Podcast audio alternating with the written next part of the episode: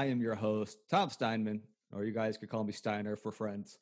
Uh, I know last episode we really didn't hit. Too, I have a lot of notes, guys, and I was going to hit on a lot of sports. I promise, but I know me and Jarvis kind of just talked a little bit about, about our own experiences coaching and what's going on in life right now. Right, there's a lot going on. There's been a lot that happened in ten months since uh, you know I last recorded an episode start before starting this new one. And I'm just going to say that I'm going to try to do a better job, especially in the beginning, of maybe talking about more sports and stuff like that. But you know, this show, it's an independent show, it's my show. I'm going to talk a little bit maybe about politics and what's going on, or, you know, at least economically and how that affects, you know, I'll try to bring it back to sports and how that's affected because I think sports are super important. But there's a lot of life issues going on too right now, and a lot of them around uh, what's going on in national sports, even in basketball and baseball.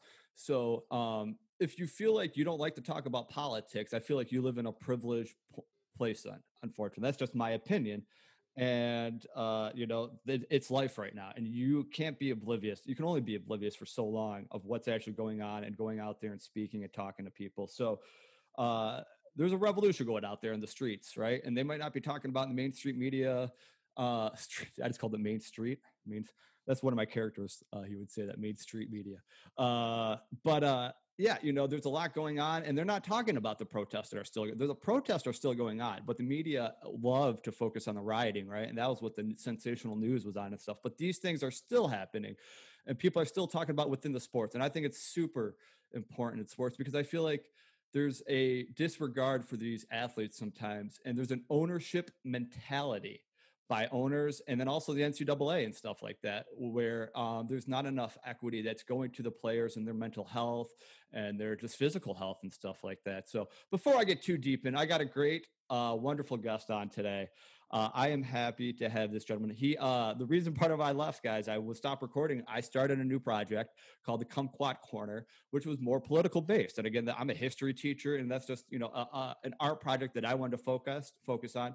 Dez brought it to life. Dez played John Kumquat himself, who was uh, you could portray as a uh, de- uh, a Don Lemon type from CNN, a guy who was trying to listen to a subject matter and stay down the middle uh, but it's obviously a character, but I'm sure it's a part of, and uh, Des get that a little bit, but it's a part of who he is too. I'm sure a little bit when we play characters. Uh, something I've learned about acting is, you know, sometimes you you're, you're kind of playing something in you if you know how to like, you know how it's deep down in you if you're playing a character any time. So, but I'm sure this character is something that uh, we did 29 episodes. What I love about it is that these things will last forever, and these subject matters have been going on, debated forever, and they'll keep being debated. You know, they'll come back campaign finance and the pr- private prison system like the, something's going to happen. Those news cycles are going to come back and maybe you know those those those episodes will you know get popular again. Well welcome to the show des. Uh it's it's a joy to have you man. Uh, thank you for having me tom. It's good yeah. to be back. Yeah dude. Seriously you are uh, i was excited that you uh, agreed to this because you are seriously i would say one of the nicest human beings i've ever met Oh, thanks, uh, buddy. No, dude, seriously, you're a joy to be around. It's always fun to be. I wish we could be in person because I'm glad we got to do. We're doing this on Zoom, and I'm trying to adjust the video, guys. So maybe there'll be some video clips on stuff. But uh, it's nice to see you in person. I wish we were in person because, again, your energy is very contagious. Uh, I always see it when you come into a place and especially if people know you like they just brighten up and they're like excited to see you and stuff it's what you do i promise and um, I love that about you. Uh, I've known I what I do. I don't know everything about you, but what I do know about you is you know a little bit about struggle and stuff. And I, I, I feel like that's kind of made you so humble and so nice and compassionate, is being through a struggle yourself. Um, I don't know if you always want to talk about that, but you know, w- what kind of struggle? What was you know maybe some hard points of your life, but that also you've learned from maybe. Oh man, it's um, I've I've I've been through so much and all that. Not like um, you know, a lot of like personal, personal things for me. Um, I mean, some people would find it personal, but like uh like I the way I grew up, like we grew up like not having a ton of money, you know. So, you know, I grew up on the west side of Detroit. So, you know how some people have like uh their childhood home that they grew up in. They, oh, we can go back to our childhood. Like we moved so oh. much that you know we didn't really have like that childhood home. Shadow. Sorry, the dog. That's all right. I get it. yeah. And uh, so you know, it, it, was like one of those things where um, we moved around a lot. Sometimes we stay with family members. A lot of times we stay with family members. So, if you So- remember as a kid, did that was that normal to you, or did you think that was out of norm or anything like that? No, I I thought it was normal. You Right? know, I didn't because that's that's what I knew, and like when like nobody else, uh, nobody else like that we knew had that. You know, had that Yeah. that TV lifestyle. You know, it wasn't until I started watching like uh those sitcoms to where uh you see that you know the nice family home, mom and dad, and everything like that. Everything's It was like perfect, it was my mom. You know, my mom, and then uh, my sisters, and then you know we go over my dad's on the weekend or every other weekend Yeah. or whatever like that. But Yeah. it wasn't like it wasn't the typical home you'd see on TV. You know, we didn't. We had everything we needed. Maybe not everything we wanted, but we definitely had everything yeah, we needed. basic needs and stuff, and that's all. I mean, Yeah. I think that's crucial. Like, we're, so many people right now in our in our country are not even getting their basic needs met and stuff like that, and it's just like inhumane. It really like it hurts me to the stomach to know like the poverty that's out there, and it doesn't have Yeah. to be. I feel like, I mean, we just printed off three point five trillion dollars. The Federal Reserve did. And stock markets are doing great, but I don't know a lot of people who maybe maybe some people did get their jobs back, but I know productivity is not like there. So like I don't know how how is this sustainable for you know yeah they're working right now, but uh people the regular person did not get a big you know we got twelve hundred dollars, but that's Oh that's yeah, right that's, like gone. that's- yeah, right? that is gone. so uh, there's a big debate going on right now, I guess, currently actually about like how much stimulus or what the next stimulus package is up because the unemployment's going to be up um, Yeah. and stuff like that, which was is is a man that's that was just crazy to see how many people signed up for it and how like Mm. inefficient like it was not very efficient right like Yeah, I, I, It took me a while to sign up for it because okay so you got I, you know, I didn't like, you know, growing up, how my mom was like, she never like really asked much for, you know, for my dad or anything. All she asked like basically be there for for Yeah. his kids. You know, she never signed them up for child support or anything like that. So for me, it was like I never wanted to depend on the government for anything. I, I You know, because No. also I, I feel like they're gonna want it back tenfold. You know what I mean? so uh but it was like you know after a while like you know my, most of my income comes from like acting and theater and doing my you know the auto show circuit and everything like that but when that's affected nobody's doing shoots or anything it's like well i can i need i do need some help now you know? yeah, you lost your living. It wasn't at your fault by any means. It's not like Right. anything that you did or anything. Like you're willing to like work and stuff and wanting to work. Like you i enjoy want what to work like right? i enjoy doing what i do Absolutely, I, you, you could tell. Like I, I, I probably talked about this this, uh, the last show, but when I saw you at the uh, at a Planet Ant piece, the one that was written by Sean Hanlon, please help me with the name of it. Oh Uh, which one uh there was either oh, uh did- the yeah, detroit musical or uh Both. oh or macbeth Macbeth, though, too. You know, Yeah, I, I, I yeah. think Macbeth was like so underrated, and I worked the box macbeth office. hugely underrated So I got to see it a couple times. I think you need, almost need to see it a couple times because it's kind of like I don't know if you don't know Sean Hanlon himself, like he's a little bit out there with Mikey Brown too. You know, like they're a great combo. And uh, no, that was I loved it. And but yeah, no, I felt like it. Yeah, you know how Planet Ant and how theater is. Sometimes it's hard to get out there, the publicity, and uh, but you were amazing at that. I was man, It I hope they bring that back. Oh man, well he was talking about bringing it back. Um, like thi- uh, I think it was this year or last year. Okay, Uh, well, not this year, but uh, actually it might have been this year. He was Uh. talking about bringing it back, and um, but I was gonna be out of town. okay. But you know, everything happened. Yeah. Des travels a lot, guys. Like so, like when we were doing uh recording Kumquat Corner and stuff like that, like some some weekends you'd be out in like LA doing shoots or commercials and uh you know, so you really got to see like the insides of like I feel like the entertainment business somewhat. You know, you're not famous or anything like nah, that, but nah. you're you're you've connected and you've really spoken and been inside, you know. Uh yeah, I mean, you've worked with uh the uh Michael, what's his name? Keegan Michael Key. Have you? Oh have you- yeah, yeah, yeah. I did shoot him. Yeah, yeah. You know, Yeah. so uh I've done a commercial with you. You know, hopefully that. yeah, yeah.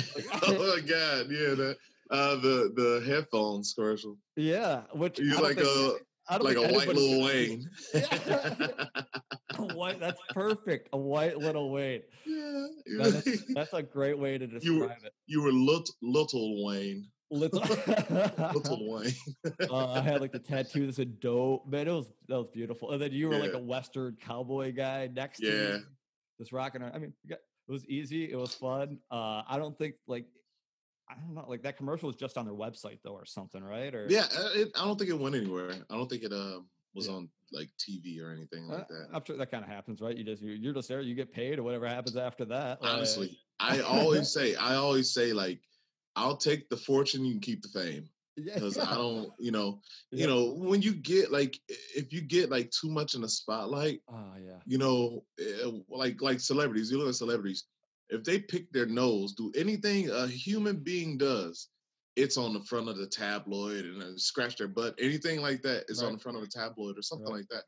I don't need that. I'm a private person, you know. Yeah, I don't need that in my life, you know. But if you're gonna cut that check, I will take that check. You know, I don't even have to see the the shoots that I do. Like I do, there's so much that um so many like shoots I've done where I just forget about them after. Like you know, it happened, okay. Yeah. Um, and then like somebody be like, "Oh yeah, I saw you in this," and I'm like, "Oh yeah, I did, I did do, that. do that."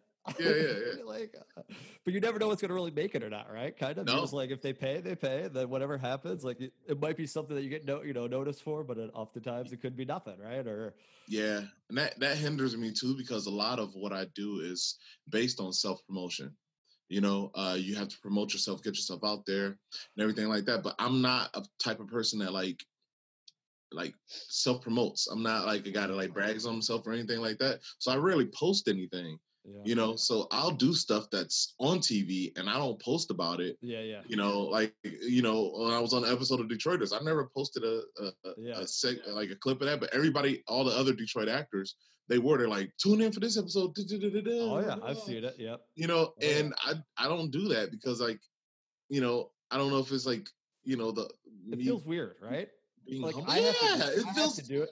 I have to do it. I have to like uh, running this show and even like Kumquat Corner, like being the yeah. producer of kind of like I had to like try to convince. Yeah, it's just like I, I don't like selling myself, right? I'd rather mm-hmm. just like people not have to do that. Just know like let my work do the talking, kind of or whatever. Right? Exactly. And unfortunately, though, it doesn't. That doesn't really work, right? no, because like, you have to. You literally have to be your own promoter. It's like your own yeah. interview, right? Like every time you're interviewing for every job, so like you got to yep. be confident in yourself, and you got to make sure that you're getting your own worth too. You got to even know what the worth is out there, right? It's yeah. easy when you don't have a union or something for like to get taken advantage of or something like that. If you're out there fighting for every, you know, you don't know what their budget is and what they're paying other people, and yep, and you're you're in charge of your own resume.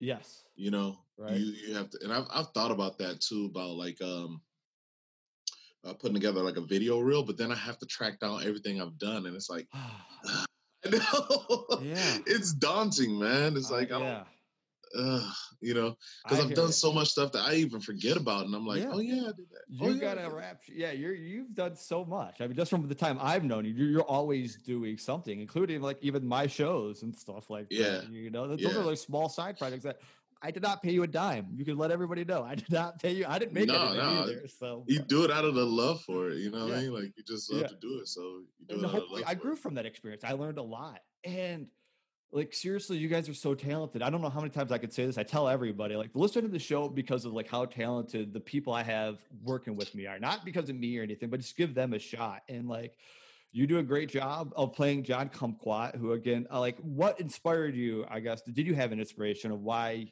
you were willing to take that role and your vision for that? Yeah, um, for me, it was um,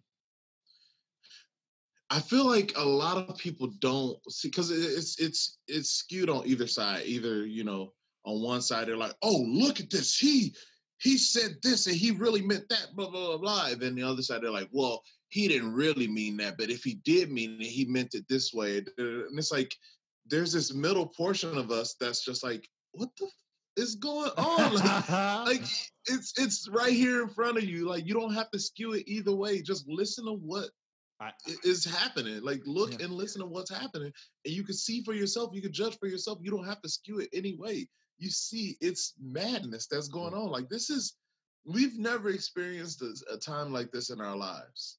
No, like as, as far as like my age group, my generation, yeah. we've never experienced anything like this in our lives. No, never, no, never. No. So it's like you know, this is just insane, and and for people to think like even like, even with the sickness, even with the COVID nineteen, people think it's a hoax. Oh my god! You know, oh, it's a democratic hoax. You you mean to tell me the entire country got together? I mean, the entire world Yeah. got together to like decide to you know have this hoax that's this you know this disease that the entire world has Yeah. gotten Yeah.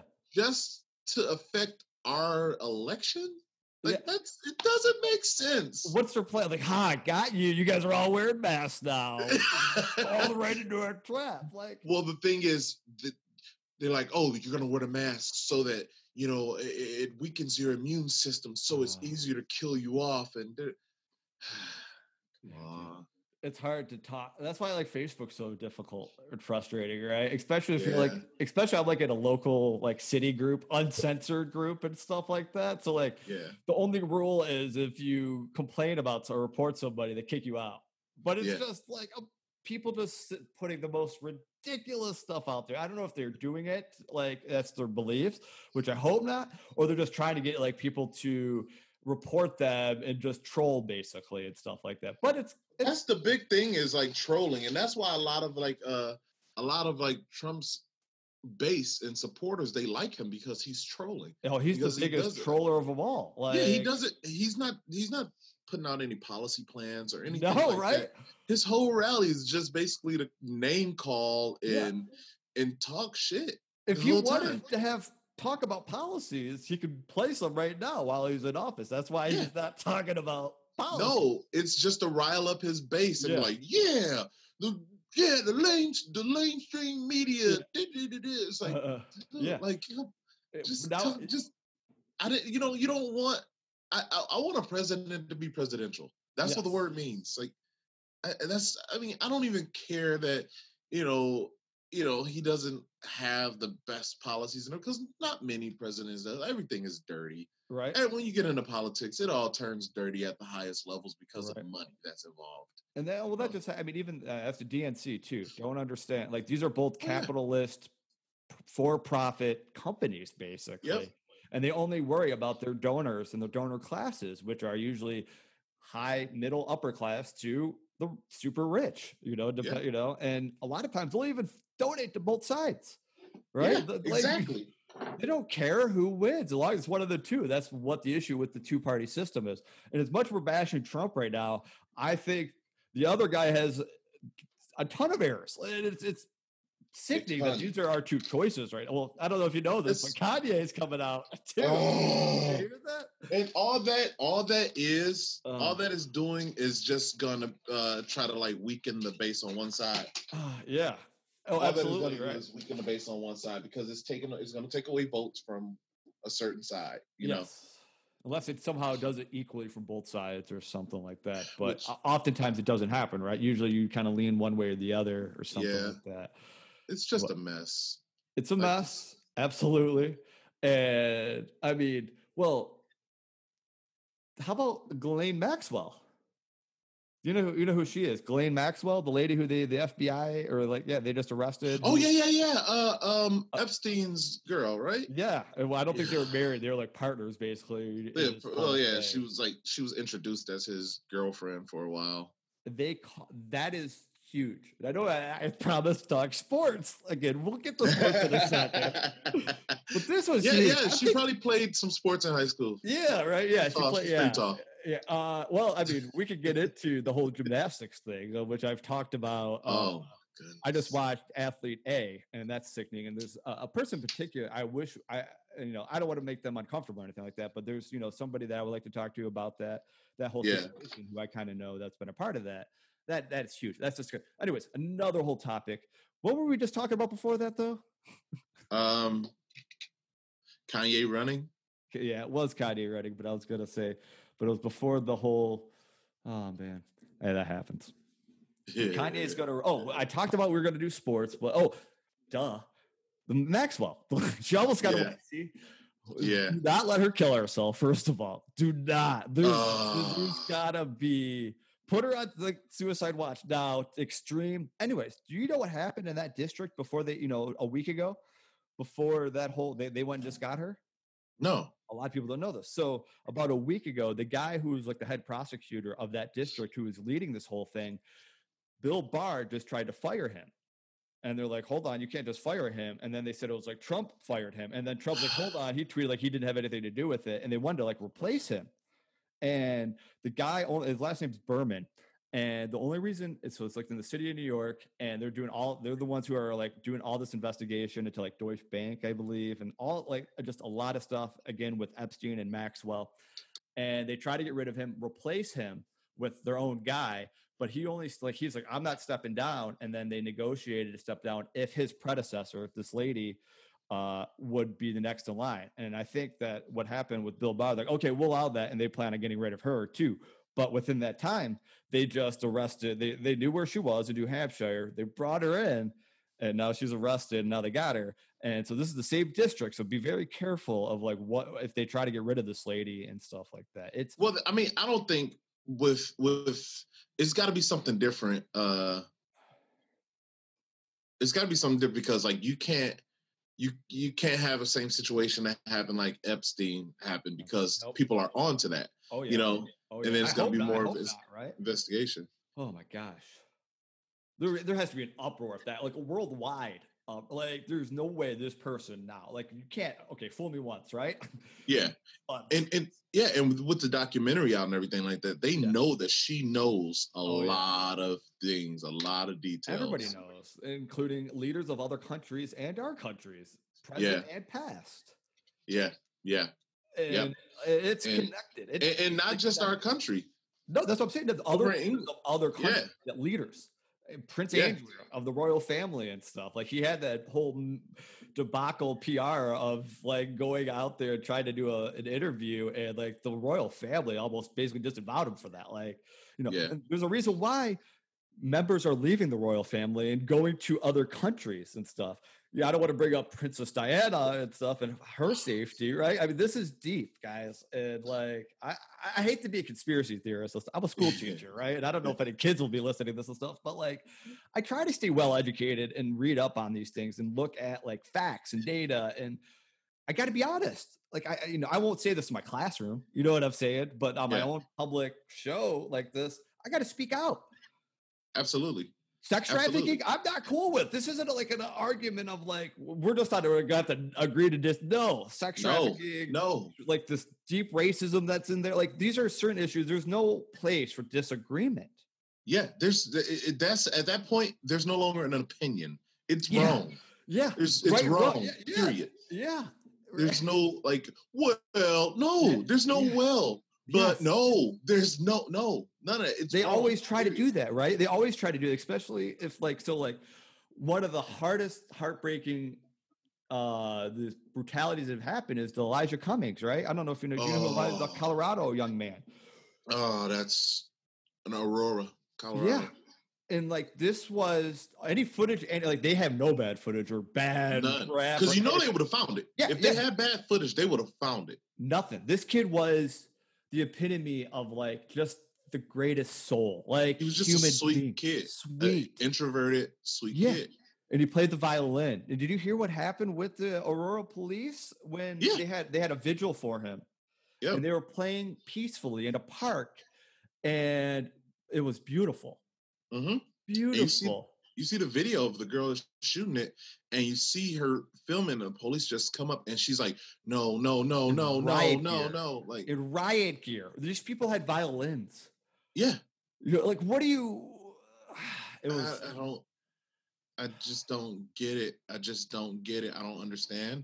Like, it's a peaceful. Like, was there a noise complaint? Do do you come in riot gear for noise complaints? It was in the Because I've been day. at some parties where we had noise complaints, yeah. and the officers show up in plain, not plain clothes, but like in their uniforms, no riot gear, no nothing. They're just like, Yeah. hey, you guys, you know, yeah. How many college just throw them parties that, that happened? You know what I'm saying? Yeah, Like, yeah, they're playing violin in a public place, and you show up in riot gear. Why? Why? It's no, there's no need for that. Because Well- because you're protesting against, uh, you know, the death of, of the, the Peaceful protest. Peaceful. yeah, peaceful protest. protest. Part Yes. of our rights, right? The same. We had people go to the Michigan Capitol, right? I wish they would have wore masks. I mean, but like they're like, I guess you can't fight them, you know. But like, I, you know, I was for their protest as much as I disagreed with their protest. They're, I mean, have, I, they have the right. They have the right. They have. I cannot say they can't do that. As much as I might, it's unhealthy and dangerous because of what's going on, and they're fighting mm-hmm. the wrong fight. But I support the right to protest now. Yeah. But what you're seeing, what's happening now? I don't know if you did you see what happened yesterday in Georgia? A protest. Basically, I, I, I I'm going to mess up their initials, but it's it's like a Black Panther party that completely armed themselves. Oh yeah, Georgia. I did. Yeah, it was yeah. That's yep. what's going to uh, have to happen. If you got to use yeah. your rights, and there, guess what? There was no there was no police there to try to fight. You know, th- th- no. And it's that was a good call. That was a good call. Yeah. You know, um, because all all it takes is one person to escalate that situation, and it's yeah. it's bad. That's their right, though, right? That's the, if, That's if you're right. going to brutal, like they're still doing the brutality to peaceful protesters, and then at a point you can only take so much right? Yeah. You can only watch people like report. The thing that really scares me is our journalism trying to be squashed down and stuff like that. The freedom of speech, like they're going after it. And it's not just here either. This is going on in China and Russia too, man. Like the these are three fastest countries right now who are trying to squash down any opposition whatsoever. Mm-hmm. Whatsoever. Yeah. So all right.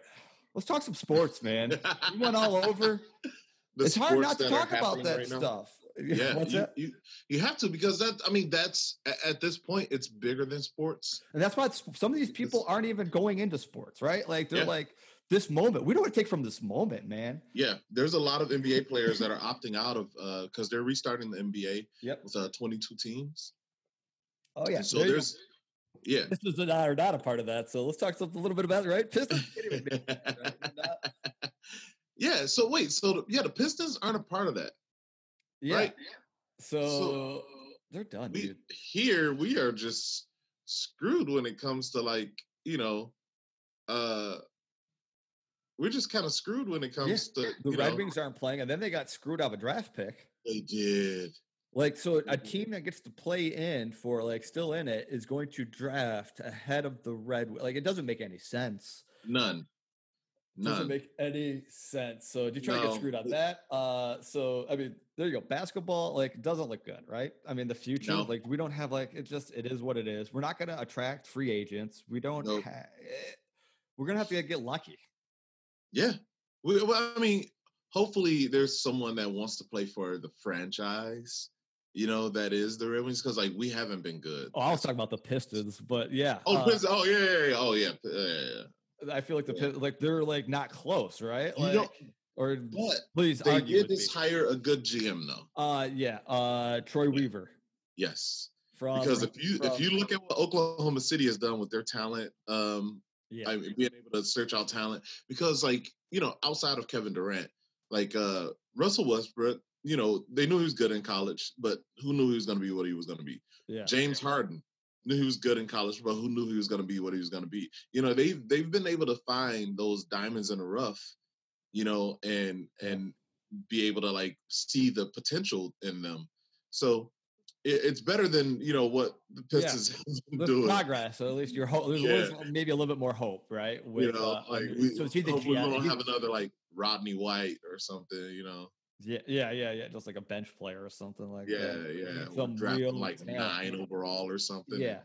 He's out of the league in a couple seasons. I mean, the whole Darko Milicic, like I feel like ah. that that just had long lasting effects. I feel like that could have yeah. like we could have been a lot better for a longer period of time if we would have hit on that one of the best drafts ever.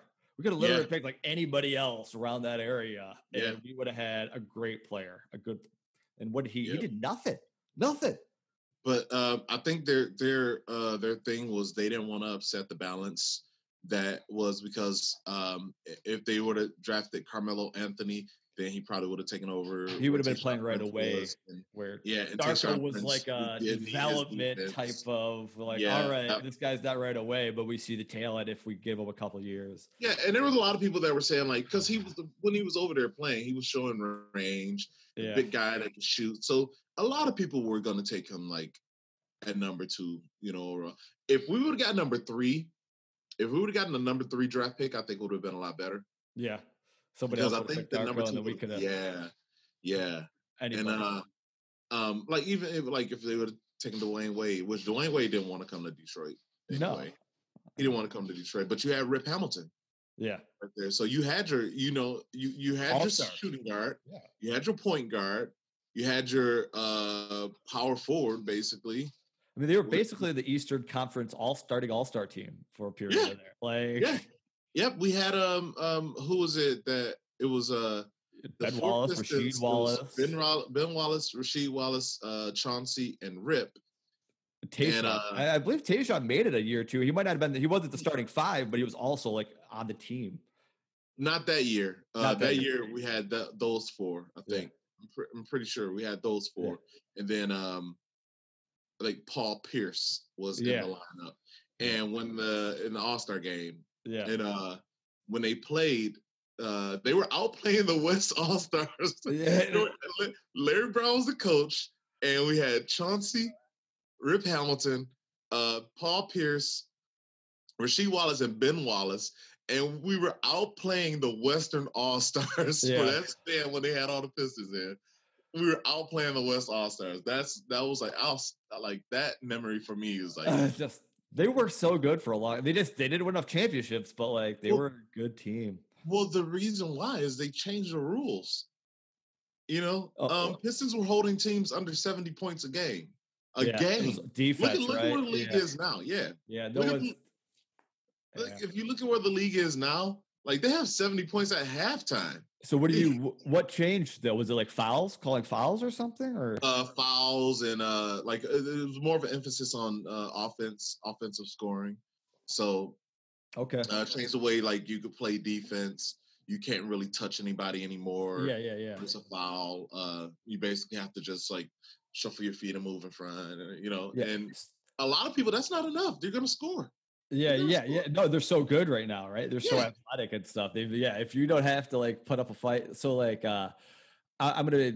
I didn't watch a ton of basketball growing up, especially when I was younger and stuff like that. I was born in '86, so uh, I did though recently watch The Last Dance, and Kim loved it too, which was amazing because it's so interesting. Like you don't have like Yep. you don't care about sports, but like we got to watch it together because it was so interesting. and I learned so much. Uh, I mean, I knew a little bit, but like nowhere near because I mean, I was ten episodes. It's very in depth, but man, they Very played in-depth. hard, right? The Uh-huh. Pistons and them matchups, man, that was crazy how hard they be playing each other. Yeah, and I I I uh I like witnessed a lot of that because I started watching basketball.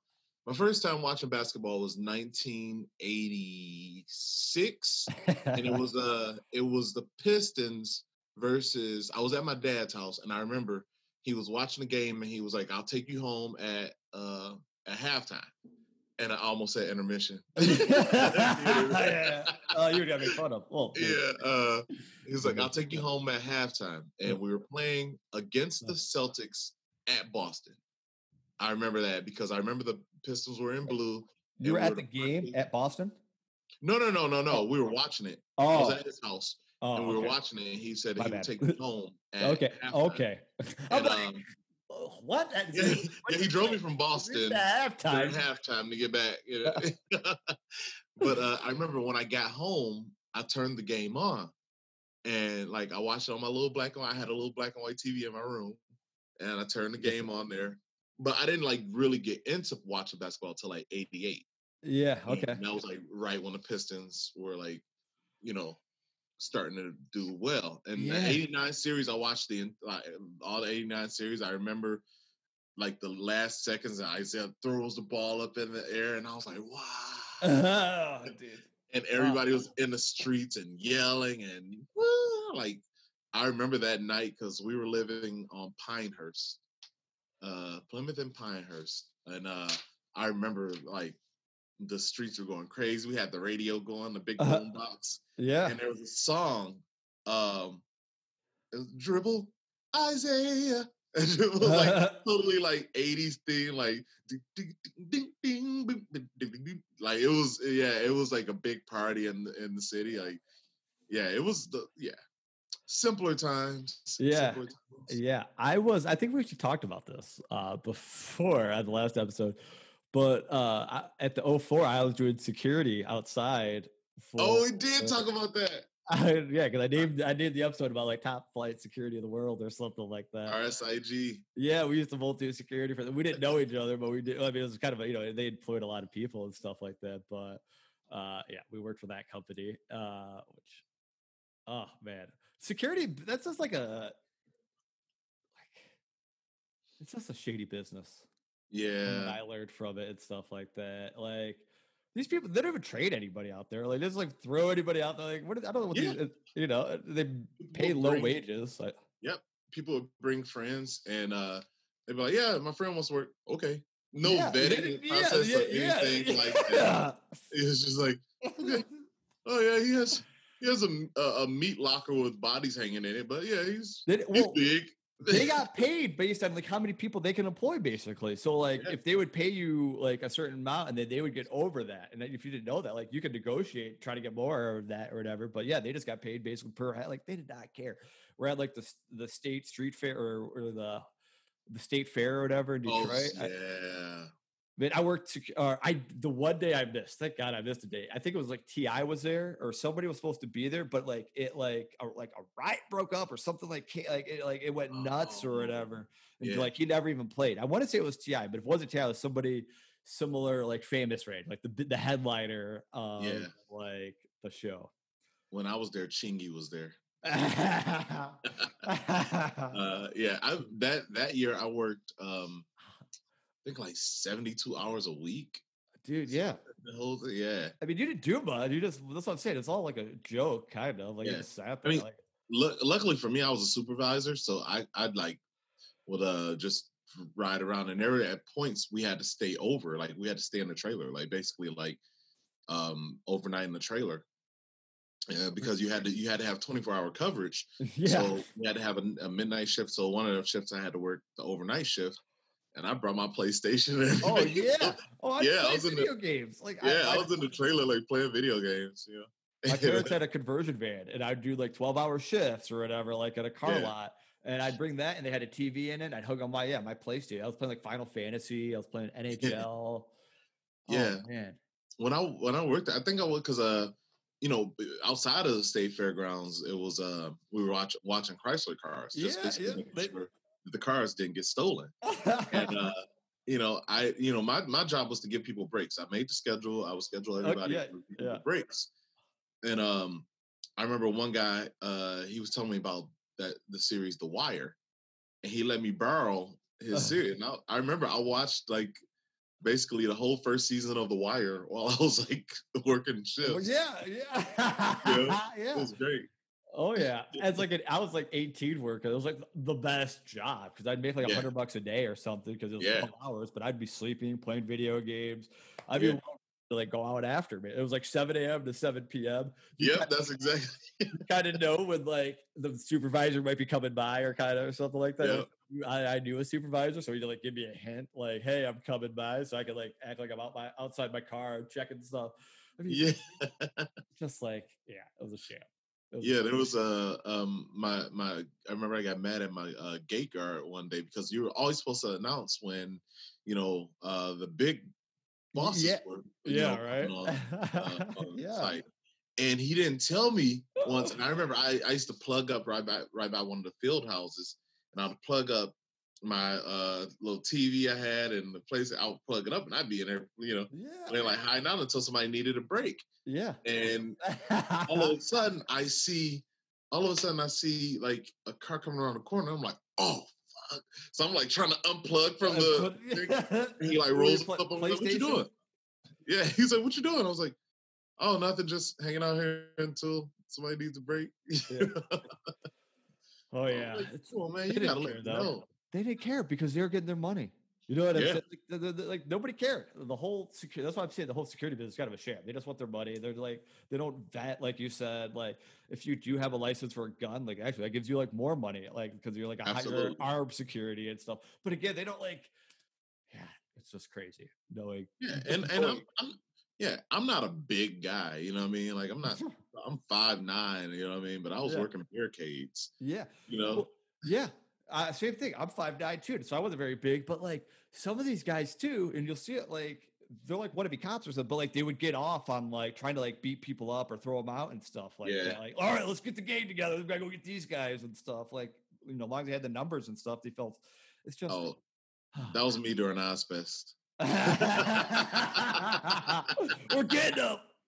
That was me during Ozzfest. I'm like, if you got lippy or anything, oh, you you out of here. Is crazy, dude. Oh my, those guys are nuts. Like I would do like Warped Tour, but Warped Tour is nothing. I never did Ozzfest. Like Ozzfest, heavy metal. If we're gonna just like, yeah, those guys are just crazy. So that was before I moved to the suburbs. So for me, I was like, I was sitting there, and the whole time I'm looking around. I'm like, these white people are crazy. it's nuts, like, man. Those guys, yeah. um, Andrew WK was playing. oh, dude, and, that um, guy's nuts. He was at Yeah, he's like got He's a- blood all over him and everything. He's an entertainer. I'll tell you Yeah. that. Like, I remember there was this one band, uh, I think their name was OTEP or something like that. And they had a female lead singer, but they were like that screamo band, like, "Whoa," you know, like, yeah, and they had a female lead singer, and I'm like, how is she doing that? yeah, that really hurts the voices. But yeah, there's like certain people like that actually kind of takes talent, right? If you're able to do, Yeah. if you're on tour doing that, like, how do you like? I just playing. We've had people play voices on you know like a deeper raspy voice as a character for a half hour on our show, like Kumquat mm, Corner, and they're like, Yeah. yeah, I don't want to do another episode. Like I'm kind of like, so I don't know how they do it. I'm sure there's got to be. Yeah, I just did that like three second clip, and I'm already like You're feeling like, like, oh, I love my voice. yeah, no.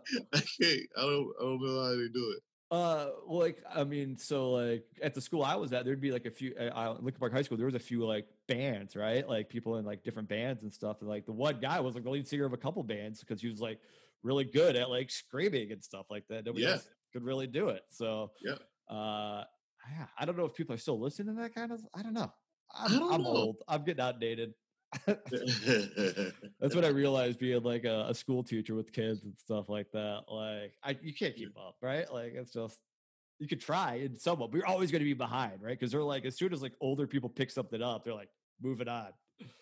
Yep, yep. Because I mean, it's it's it's a steady pace. Everything keeps going. You know. Yeah. Well, which kind of worries me though, is because like, what about TikTok? Like, I'm on TikTok, but I am not. You are not, right? And a lot of people No. say you should get rid of it. And I've read things even from like, yeah, and I, I think I need to get rid of it. But again, it's like such a big platform almost right now. Like It's a huge platform, and uh, a lot of people are like uh, gaining notoriety from it. yeah. Well, No. get get a political. You know who Claudia Conway is?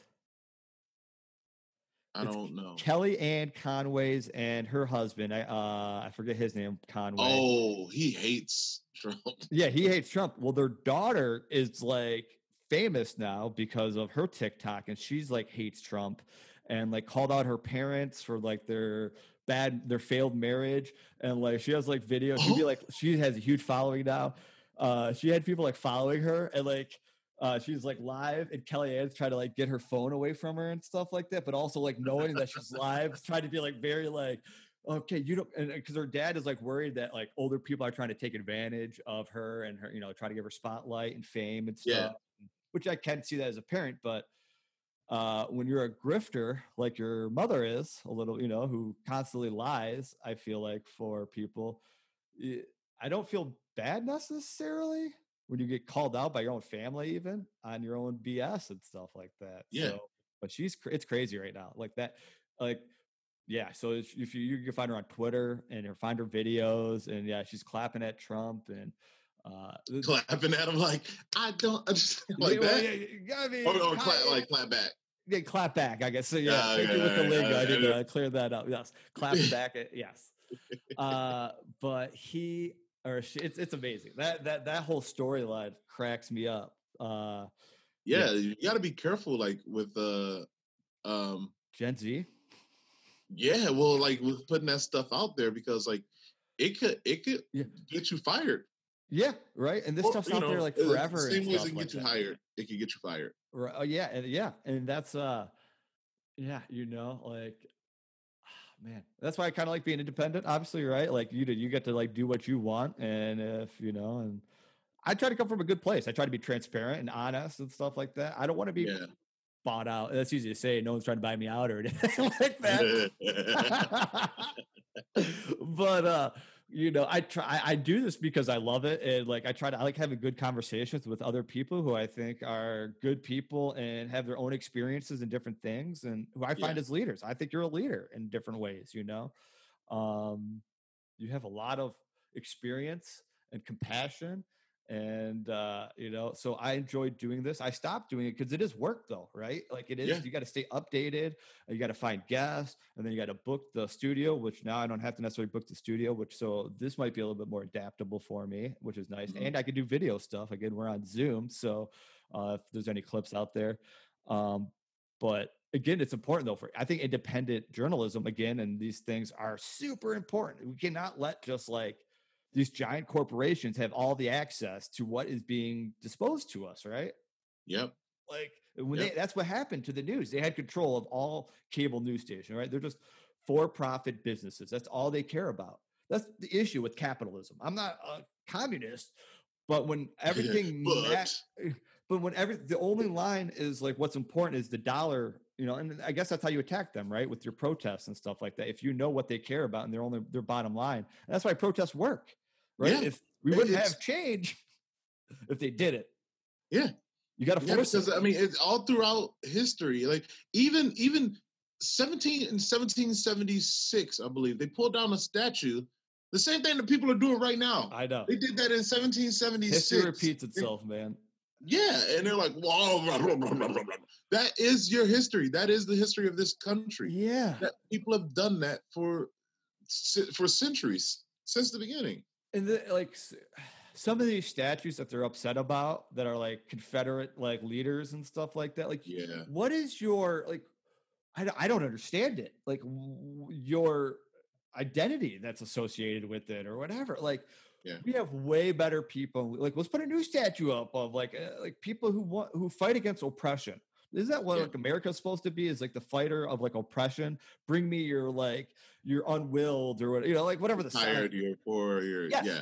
you know and that's what made this place great and that's what like I, I was just talking to somebody i think those are the most driven people right? Who come who who've had struggle who are trying to wait for this opportunity. And oftentimes when it falls is like maybe when it's like three generations down because they don't Yeah. have that same fight they get comfortable or something. But that original fight and willing to like strive eh, that's what makes i think america great. And that's like why it's so disheartening to see like immigrants being portrayed as like some big enemy and the the yeah it's just so ah, It's, it's not. I mean, everyone, every if you're not a Native American, you're basically an immigrant. you're right You know what I mean? Like yeah Immigrants. by one way or another yeah you by one way or another, you are native to this land. Everyone, like we, we're all, everyone that's alive now was born. Well, not everyone is alive now, but everyone that was born an American was born here. Um, but that's not how it started. no is not how it started.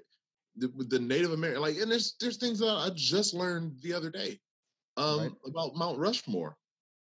How Yeah. that that place was stolen from them, yeah you know, and then they they put the faces of the oppressors on there, yeah uh, you know, stolen property, uh, because they stole it because they want they wanted to mine the gold that was there. yeah it's a show of strength right and just Yeah. like haha like no like again cooperation or working together no like you're we're the oppressor and we're Yeah, what we it's do like it's it's like if I steal your if I steal your car, then I put like spinner rims on it and you know a big black fist on it, you know what I mean, and make it my own. Like, Yeah. even though Yeah. I'd support that. But no, I get what you're saying. like, it's not. Yeah, it wasn't Thursday to begin with. They just took it over, and then they like just like put something to like yeah sh- to show you, and that's what a lot of these a lot of the statues came up during like the Jim Crow era, right? Is to like That's that's what it was. It wasn't these statues weren't erected as a, you know, um, let's honor our history. No, they were erected as a big fu to the civil rights movement and the Jim Crow era. Like Yes. that's what they were erected for. It was like a, you know, oh, you guys want, oh, you want, you want equality, you want Yeah. freedom. Well, here's this. We're gonna put this right in your face, so you have Yep. to look at it. yep, You know, yep. It- that's the only reason that they were erected. and like just because you don't do it and like and you don't necessarily see it doesn't mean it doesn't happen right a lot of Yeah. people unless it's exactly affecting them, you know. And that's what I had to learn. Is like, again, I brought this up probably last subject, but like my teaching experience in Detroit showed me what a struggle was. I didn't know what a struggle was, right? Like I, yeah.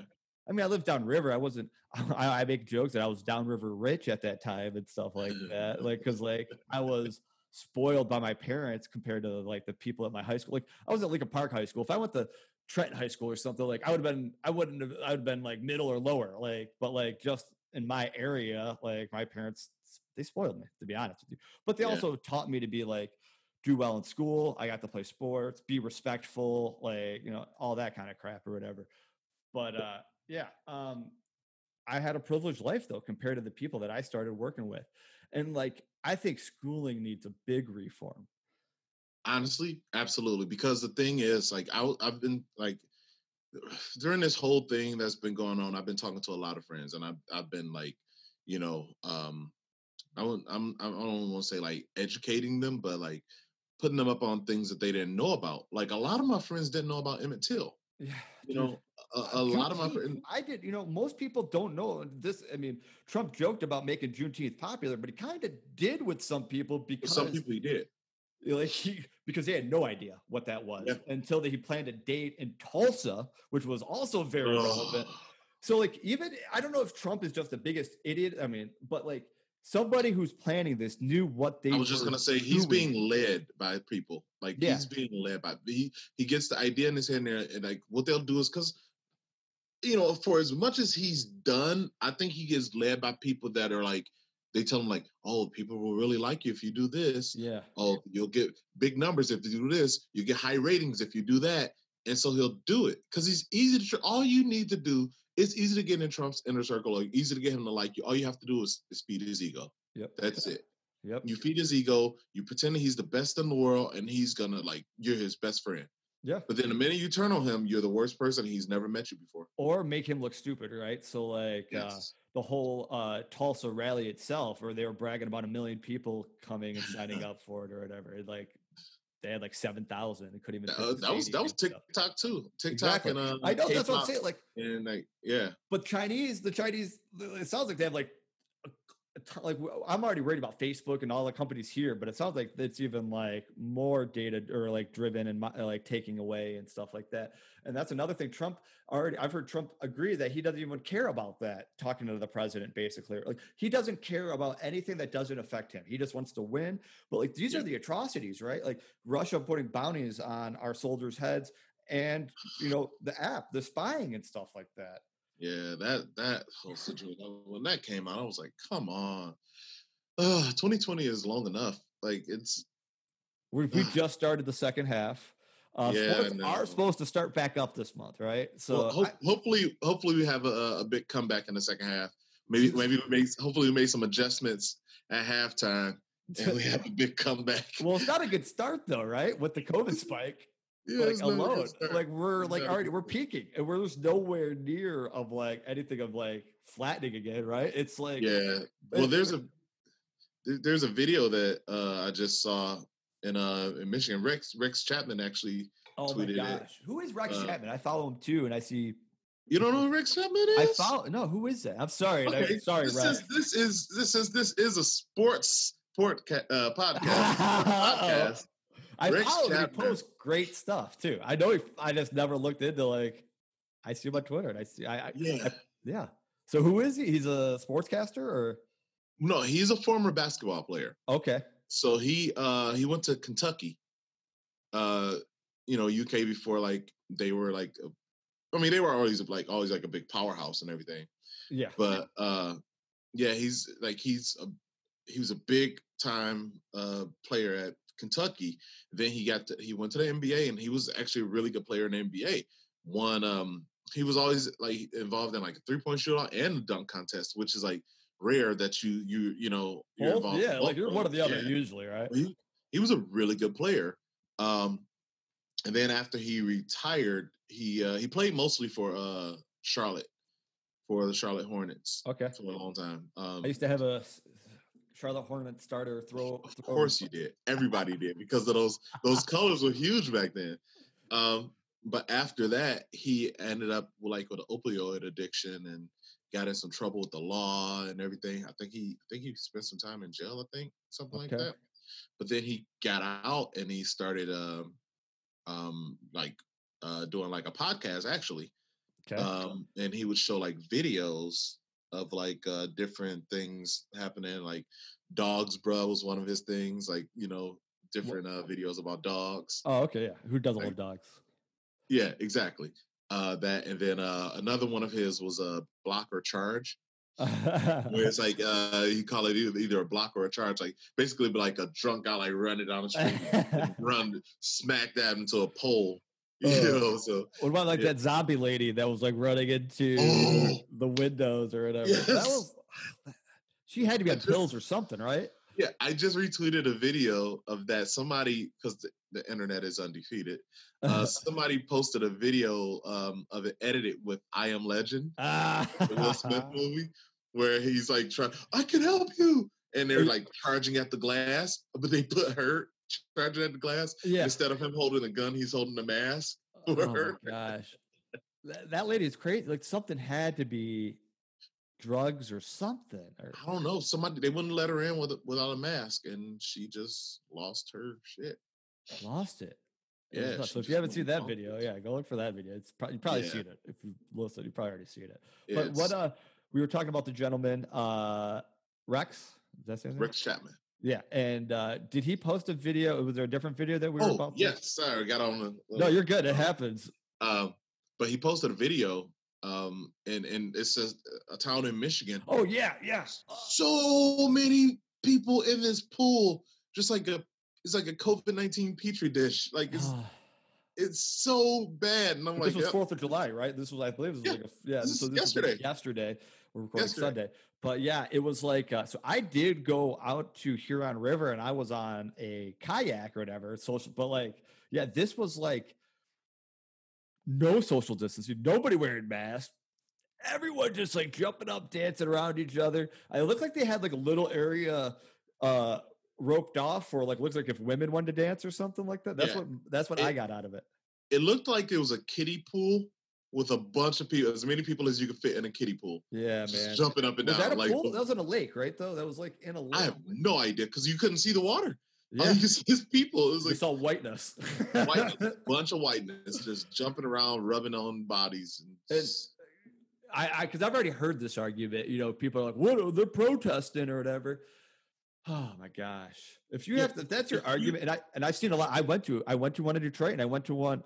I saw a lot of people wearing masks. Right? yeah, A lot of people social distancing too. Even. if you if you watch the protests, if you look at the protests, m- m- pretty much every time you see it, they're wearing masks. Yeah. You know, and it's outdoors, and they're wearing masks. You know, so it's it's very low the Yeah. amount of people that are contracting anything from the Yeah. um protests. Like there's a guy that I that But they don't even I want to be out there. Twitter that follows me that he's always he's always got to say something about the protests, like eh, because he's a, he's a Trump supporter. yeah. So when people said something about like, you know, being in bars and spreading it, and the pro and the rallies and like the indoor Yeah. rallies and spreading it, yep. he's like, "What about the protests?"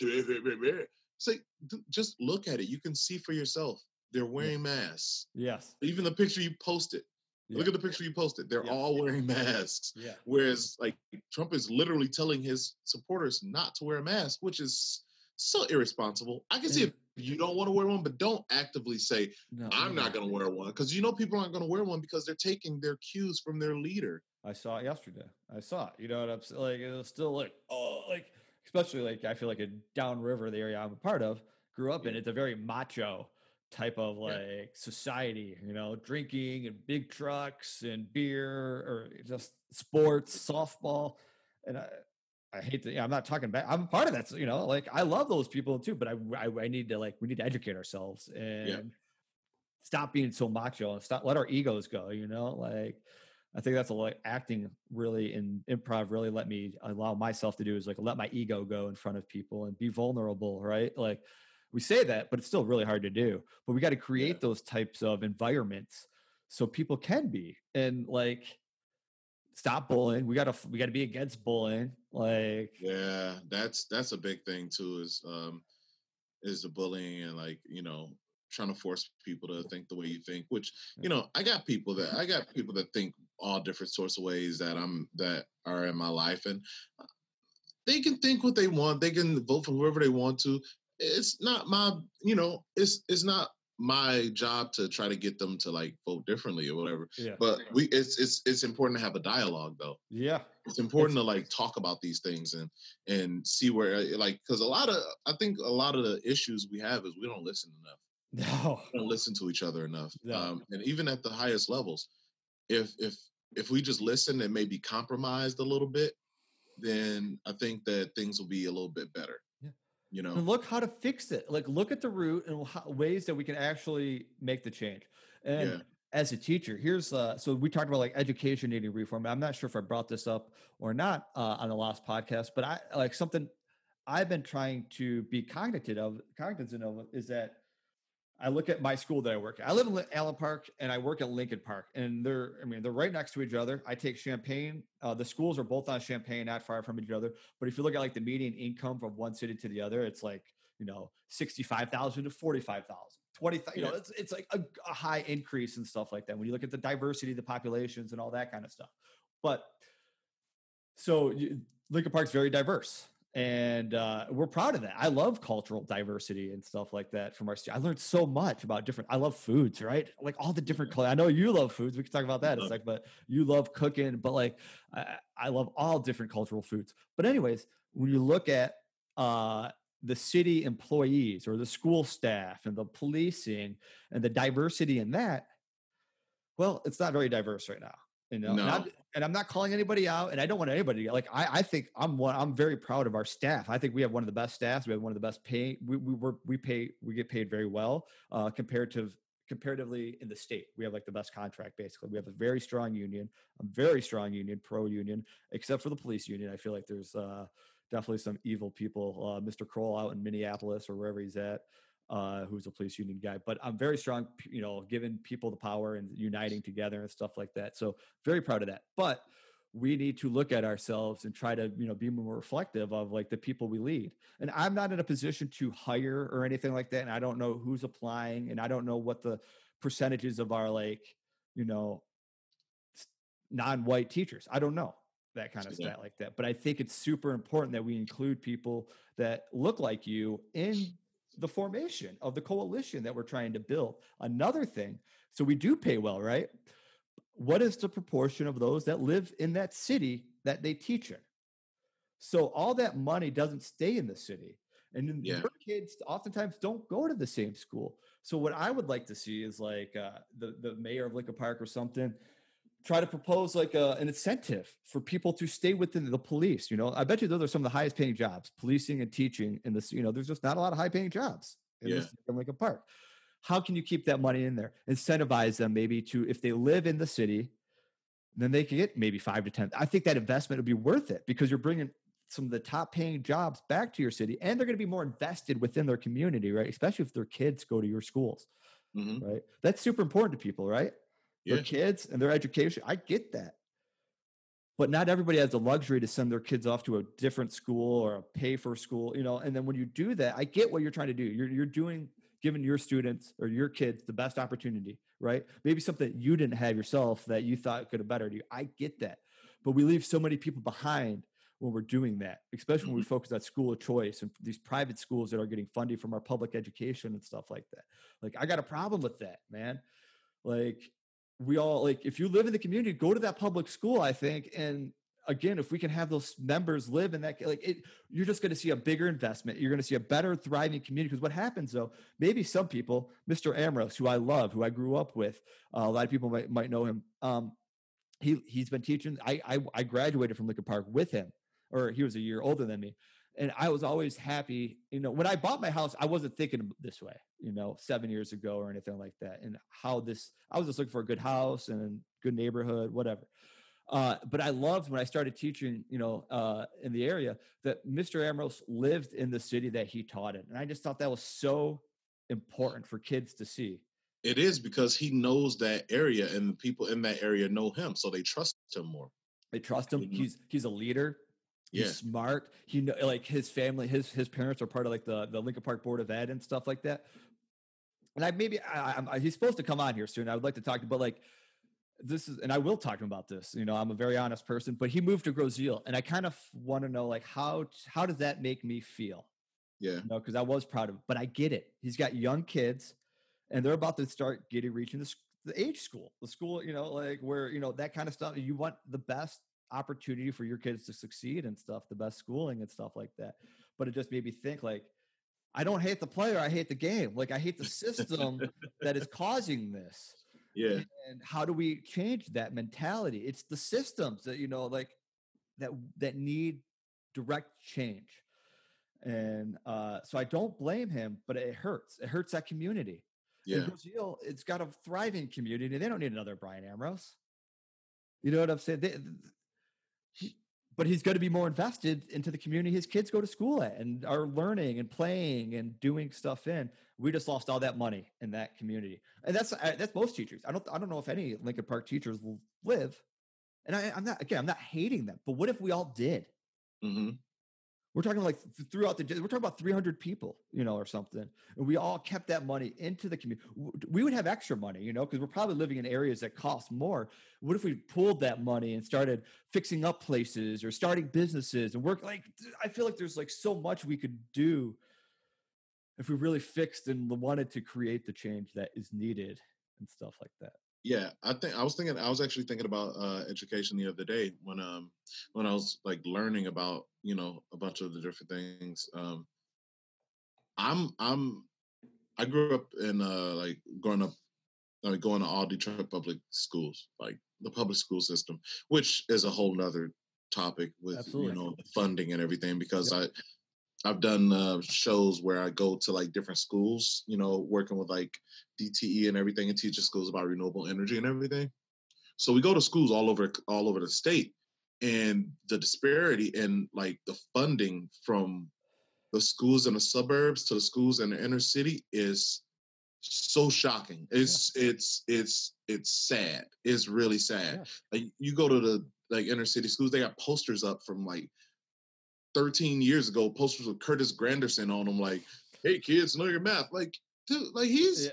Come on, yeah. But and get with the times, yeah. And, like yeah. And meanwhile, like these schools have the best of everything. It's like these these elementary school and middle schools like better in better shape than my high school was. Yeah, in Detroit public schools yeah. because of the the money that goes into that. Uh, it, it's just. But so anyway, what, yeah, anyway, but but outside of that, um, teaching wise, I grew up uh, in Detroit public school, so most of my teachers, pretty much all my teachers up to high school, were black.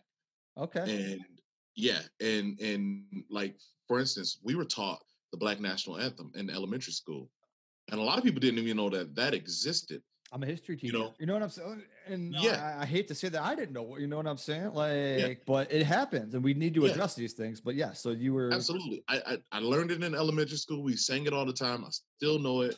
Everything, you know. Um, but a lot of people don't even know that it existed, and it's like that's so sad. But it's such a different education based on the area that you grew up in. Yes. For instance, we learned about certain black leaders, certain black inventors, certain, you know, they're a part of American history too. Yeah. But it's not taught. Also what's not taught is they they gloss over the bad parts of America. The the parts yeah. that they don't want you to know because America is so great, you know, that they don't want they don't want to tell you about the bad parts of America. But there are bad parts oh of America. Gosh. Absolutely. There are a lot of bad parts that people need to know about. Because what happens is they gloss over these parts and we end up celebrating what other like other people's yeah. disparity, disparity. Like, yeah, we we end up celebrating things where other people were like slaughtered over or yeah. you know had their whole livelihoods taken from them and we are here partying like woo it, it's sad but I, I feel like that needs to be taught in school Oh, it absolutely. It, and I get, I'm a history teacher. That's my yeah. that's a pledge I got to do because I realize we don't. You know, we have Black History Month, but it's also like the same typical guy. And I feel like it's almost like certain people that they want to push. You know, they want to push MLK because yep. he was so. They could say that he was so peaceful, and you know, this is the way to do things, and kumbaya. They don't really tell you though about like how the end of his life. You know, he. I think he started realizing like no, we're going to have to be more military forced or like stand up for ourselves. yeah, know? he said, "Riot is the." Uh, uh, uh I'm paraphrasing. The voice of the unheard. Of, of, the unheard. Yeah, Writing is the voice of the unheard. You yeah. know, and and like they don't tell you that when he died, no, he had a seventy percent disapproval rating. Yeah, right. Yeah, I know. They yeah, you we're talking I mean? loving him about him now, but when he was he was hated. He was hated. He was hated. He was despised when he was yeah. here. But now you want to just use his name to be like, oh, well, be like more like MLK. Yeah. Oh, yeah. So you want to hate me too? Yes. Like you can't just use it when it works best for you. Uh, I will say though, um, so it, our, our history is whitewashed, is the way we're supposed to teach it and stuff, and so I got to figure out how I can teach stuff because I feel like some people are going to get offended, right? They're going to mm-hmm. feel, you know, like the white fragility or whatever you want to call it, but like, whoa, whoa, like you have this reason that you want to like defend, and it's like it's not your fault. Relax. But we got to talk about these things. We're, I believe in America, and I believe what it stands for, what it really is supposed to stand for. Right. You know, and don't be deceived, and don't let let them divide us. You know, and stuff like that. That's why I, I'm I fight cap like some of these huge corporations. We need a Teddy Roosevelt, I believe, and to break up this crap. Things are getting too big and too powerful. Uh, they have so much data. Like I, I, I don't trust all that. I don't like anybody having too much power. You know, personally, I think that's how it gets corrupt. You know, absolutely. so it, it's it's all the money. Like because it, it's hard to be a good politician, and because there are people like if you look at look at the two people that we have to choose from right now. There are good people that are in politics. There are a lot of good people that are in politics, but they cannot afford to be at that highest level because of the money that goes in it. Yeah. You have to spend so much money to run, which I yeah. think is ridiculous. Well, I think it's ridiculous. To, you got to be able to raise the money, and you got to be. That's what I'm saying. Of, yeah, you, you got to be a part of the party too, right? Like, there's so like I'll say this: they screwed the DNC screwed over Bernie. 2016, they was, did everything they could to screw him over this party. Like they don't care about progressives, they don't care about the left side, and they don't even want to listen when it comes to like platforms. That's what happened at in 2016. They didn't listen to any of the platforms many people voted for. What people didn't vote for Bernie. They they're voting for a platform. I could care less of you know Bernie Sanders. I, I trust him. I think he's a good guy, but it's about getting health care for all. It's about paying people a decent uh, living wage and stuff like mm-hmm. that. And uh, like this for profit, it's it's labor system that doesn't appreciate the common man. And we need to like what is essential right now? None of these politicians and these rich people are essential right now. The you know, and we're not. Uh, the essential people aren't getting paid like they should be. The essential workers that we all praise and oh this and that, and they're yep. in like these places are spiking right now. They're I, I I know I think Kroger uh took away like they were giving like a couple dollars or something for a little while. Like they don't care about us. They care about yeah. their money and their stocks and their their investors. Like that's it. I'm sorry. If you ain't part of them, they don't care about you. It's about power and how like like Joe Biden is not doing anything right now except telling you if you don't vote for him, you ain't black. you say that? Like I know, like maybe he he just a but like he was on, he was man. trying he was trying he was it was a horrible attempt at pandering. Yeah. He was trying to pander, you know. Uh like you gotta earn the vote.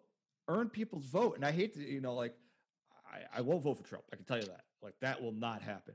But yeah. I do still want to see some of I don't want to because I'm afraid like unless the plan is if Biden gets in, we're still put the pressure on. You know what I'm saying? Like yeah. the pressure can't die of what's happening right. right now. Just because a Democrat goes into the presidency. No, no, no, no. Because I've already said he's not for Medicare or Medicaid. For well, what's your plan then to start yeah. insuring everybody? Because I think a lot of a lot of uh, what happens with him is going to depend on who his vice president is. Yes. Uh, I, am missing a name, but I know there was a young lady that people are saying that's like a. I, I want to say she's an African American lady that's a progressive that they're trying to ask for now.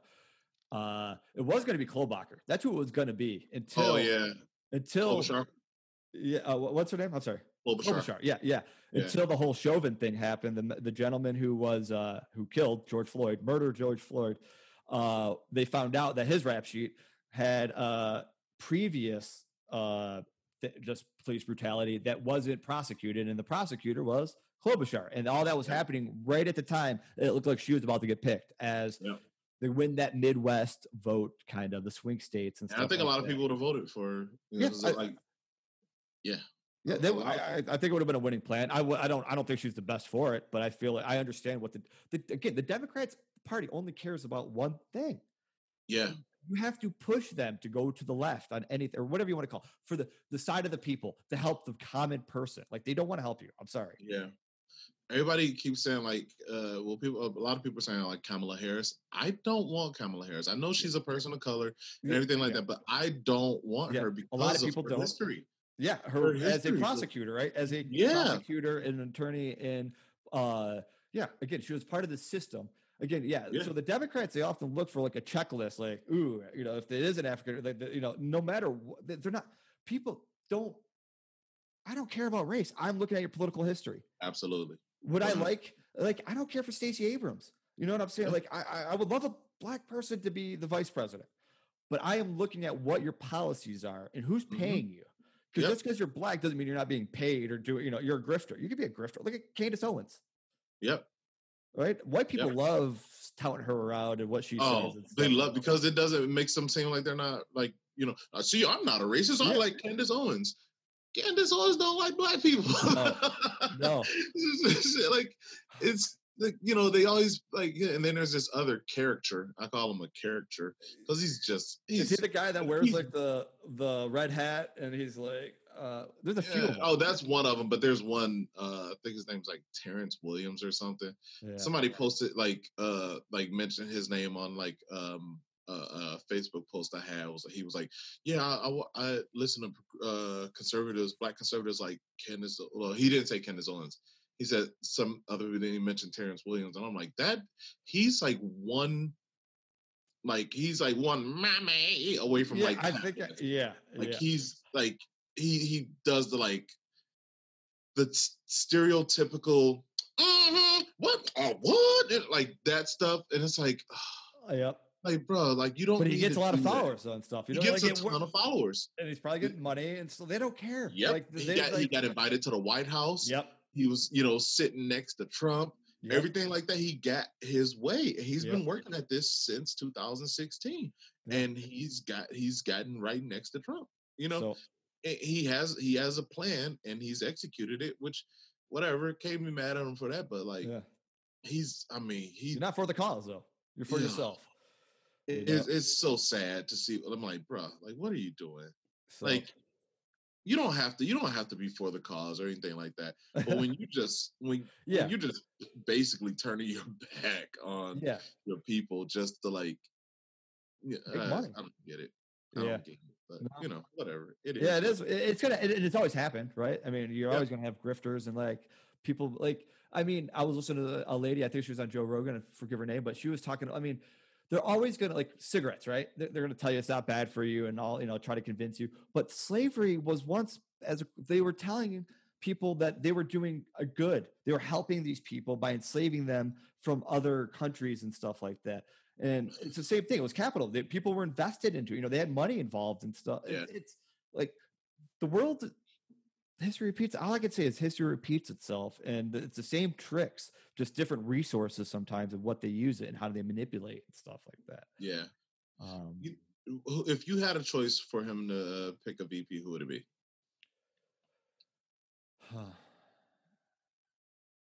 I'm i'm debate i mean they've already said they're going to pick a woman right? Uh i would like to see a woman. Does that really mean anything? Do women really is that what women want? Or like I mean, uh, it, it would it would go a lot. Of, it would go a long way with women. I think Yeah. it would. Yeah, because like it's it's a male dominated absolutely you know right position. but again i don't want to it's i don't want somebody i want their policies to be right You know that's why that's why I would love if he had Elizabeth Warren. yeah no uh You know, like just came on and said that. Yeah. Uh, she is. She's got her feet in both sides as a progressive and part of the party and stuff like that. I Yeah. think she still stays in line with Pelosi and uh, Schumer and Biden. What they say. you could see that in a lot of the people she was, uh, you know, getting back behind in some of these uh, local elections and stuff like that, the Democratic elections and stuff. Most of it, there were some progressives, but she got behind uh, Hingelbopper or whatever his name is, who was oh like, yeah, so like again, you just see like I, I just don't care for the but It is the reason part I say her is because unlike most people, she actually has thought about things and like has plans for things. You know, yeah, like which is more than I could say for a lot of the other politicians. yeah, You know, I like she at least she at least has a plan for Yeah. how she wants to make things work. I'm- which I would you be back for. I, I would support that, but I would like to see the platforms. You know what I'm saying? Yeah. Okay, now what are we running on? What are we promising and stuff like that? Because that's what they. That's again what happened in 2016 was like okay, it was over, but then they have the committees come together and try to figure out what they want. And the progressive side of that, like I was saying, nobody like Bernie had a lot of good ideas. I think he still has good. They just ignored them because they didn't feel like they needed our vote or anything Yeah. like that. And so the- if they think they're going to win, they don't need you. They don't care. They're not going to pander or whatever to. They don't care if they feel like that. And I feel like they got very overconfident, and that's what happened. They thought they, you know, I don't think that's going to happen again. I think it's, I'd be very okay. But anyways, um, yeah, it's uh, sports. yeah, sports. Tigers, dude. Tigers, not this year, but they're finally getting some pieces. Have you? Do you? How often do you follow baseball? Or I mean, they've been bad Uh, last They've been really bad. three, four and, and the thing is, I called like I wanted uh Ron Gardenhire to be because remember he played when when when he was a manager of the Twins. They used to kick the Tigers. They always Oh, overachieved. and, Yeah, and always it- overachieved. oh, it would- they it would drive me crazy playing them because they played small ball, Yeah. and that's what I thought Ausmus was gonna do. When Yeah. Ausmus came in, I was like, he's analytical. He analytical. He'll he- like he's gonna play the numbers. He's a, I thought he was gonna play small ball. Yeah. I don't was- know. Ausmus just didn't work. It just No. failed. Yeah. experiment. He had like, some good teams too, Yeah. and they got rid of Leyland, and I don't know, or maybe Leyland retired. I'm not exactly even sure, but like, Yeah, Leyland retired. yeah, who knows? You never know what is actually yeah. happening. You know, like so, you know, or something. yeah, you know, like if I'm gonna get fired or something, the company might allow me to like, okay, you can walk away on your own. Yeah, Leyland I'm always skeptical. Yeah, he Oh, that great. 2006 season. We had so much talent on that team. There was so much talent on that team. Yeah. Well, hopefully these young kids, because we have a lot of young talent, but we don't know Yeah. what that's going to turn into. Like, so it's exciting for the future. We We some- up. Yeah, we've had so much talent come through this system. But you got Casey. We got a lot of first, like first, second, third overall picks and stuff about to come up, and just a, a good farm system. And we will have money available. The only thing on the books really is Miguel Cabrera. Now he's getting paid thirty million dollars, which is quite a Yeah. bit. But that's how you really build some of these championship teams. Is you like you build a young core team that come up together, but then you build on top of that because those are cheap, cheap guys for good Right. quality, basically. And then you overpay if, if you if you have to, but go get top free agents to kind of lead Right. them. I hope they pan out.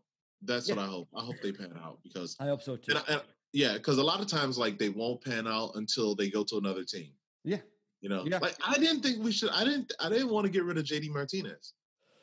Yeah. Oh, yeah. We uh, like uh, some of those trades that Avila made, we didn't get anything back. I mean, we had No. yeah, man. I, Like, I- I, I like JD Martinez. Like Yeah. we used to go to the games and I'd be like, you know, you know, when you have who's your tiger, JD Yeah. Martinez was my he was tiger. he was amazing. He was just a steady bat. Like he's just so good at batting. Whatever happened because like, Houston released him. So whatever happened, and he was doing good because he was in spring training for them. But Houston was loaded, so they were one of these teams that kept losing every year. But then had Mhm. like this plethora of talent, and he wasn't living up to like his hype. So they ended up cutting him. That's how the Tigers got him for like nothing or whatever. It was like ridiculous. And uh but he, something mechanically, just that little switch, and it just like changed everything for It's him. crazy how that works. Like you could just like have one little, you know, adjustment and it change your entire, you know, career, your entire, entire career. Like literally, Yeah. guy wasn't playing, got picked up, and now he was like a perennial all star, top of the you know hitting with the best of you know Miguel Cabrera's, and so. Um, but yeah, we didn't get much for any of our trades with Avila, not you know. But let's see how he drafted. We have a. I'm going to give him a chance. I mean, he's already the owner, or he's already the GM. Um, Yeah. But I am excited about our because like so what's happening right now is uh, well we just had a draft and we had the first overall pick and we so we drafted uh, Spencer Torkelson. Uh, Yeah. he we just signed him for 8.4 million, so that's a new record. But he's expected to like basically be ready right away and at bat, Yeah. like a Kris. yeah, they Bryant- he's gonna come in right away. yeah, Kris Bryant type of level, and that's what happened to Kris Bryant. He got Kris drafted, he came in right away. I will say though, Kris Bryant plays third base and outfield. Our guy is a first baseman who is right-handed. So Yeah. typically, you'd like to have like a left-handed first baseman if you can and stuff like that. But if the guy can hit, he can hit. You know, it is what it Yeah. is. Um, Yeah. So he's supposed to be ready. Uh, Riley from last year, he was younger, but he, hopefully in a year or two he'll be ready hitting wise. Also, this uh, this draft we did. It seems like we went a lot of hitting, and we got some good values and stuff like that. So we had a good draft. We already had a good farm system that was led by a lot of pitching. You got Casey Mize, Matt Manning, um, Skubal, Faedo, and we still have Boyd. And I'm hoping if Matt Boyd is not a part of this group, that his value is still high that we can then trade him for like more pieces or something like that. So Yeah. he could be borderline like a leader of the pitching, or maybe possibly traded for more younger prospects to really develop a core. You go either or, and I'm okay with that. Yeah. So, and then Fulmer's back too. So uh, this year, I don't know how much you know, but 60 games. That's the season. Yeah. Teams can have like 60 man player rosters or something. So that, which means like uh, we might see more younger players coming up. This, I, I this year's going to be so crazy with COVID. People already there's already players testing positive for COVID right now and stuff like Yep. that. So like, does this last a whole season? Are they just push forward no matter what? Like, what happens when a couple players get like during the season test positive for it? Does everybody on the team quarantine just because not No. everybody? I don't know. because it's it's it's like it's like it's gonna be like uh you know when people are like sidelined for like a a, a bad hip or something it's like sidelined for COVID and Yeah. then you sidelined and then you lost for two weeks. Yeah, two weeks, and there's only 69 days, 60 games in like 69 days. So yeah, that's like two weeks is like a huge portion of the. That's that's the minimum, right? So, Yeah. uh, I'm very curious how like at least baseball you could spread out. Uh, basketball, they're going to be in a bubble in Orlando, sounds like, right? So Yeah, uh, I, I guess that's better, but I'm still curious to see how that works. And then yeah. football, They, wha- they how's football got to do it? I mean, if they keep if people keep messing up like they they're, they're doing and you know spreading it around, Well, they are. We saw it yesterday. Like it's, I know, yeah. That's what that's what made me worry. Like when I see them, I'm like, you're gonna screw up football, and I need football. I think America needs football. Yeah, I, yeah. I think Trump, like Trump, is super behind. Like he needs football. His base loves football, even yeah, though he- some of but them. he's he's gonna he's gonna bitch because people are gonna kneel. well, uh, the first week they're playing the Black National Anthem, right? Yeah. and he was upset. Um, I got angry at uh, I was I saw this. There's a guy I follow on Twitter, which I don't need to follow him, but I follow him just in case I need to go at him with some stuff. And he posted some real like real shitty stuff, you know, about like the the other national anthem and everything. And I'm like, dude, why you just got to be a dick sometimes? Like, why why? Like he's like I'm not a guy that's like super violent, but I really want to slap the shit at him sometimes. Like it's like he's he's he's that level of ignorant. I will speak for you because I some I, I see some of your Facebook posts sometimes and some of the comments that people will say and stuff. You don't even say anything back really. Other people will come out and like defend you and stuff like Yeah. that. But there you have some ignorant people that you know. Yeah, Uh, it's you know ignorance all throughout this world, whatever. But yeah. this and I do too. I have a lot of yeah, yeah. I usually I usually don't even deal with a lot of it on social media, but No, this yeah. guy, man, he I I swear I want to slap the shit out of him sometimes. Like it's so bad.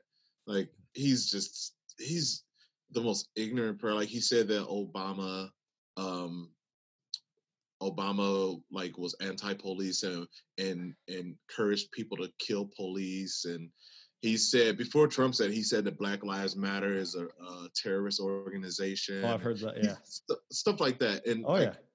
I like I it, it makes me revert back to like in Detroit days and Yeah. like I want to like Well, you get like on. when you get emotional, right? It's hard not to become emotional. That's why you got to stay away from the stuff sometimes because it just really grinds your gears. It gets you, Ah. when you get emotional, then you want to fight and argue back, but you're arguing with but- stupidity.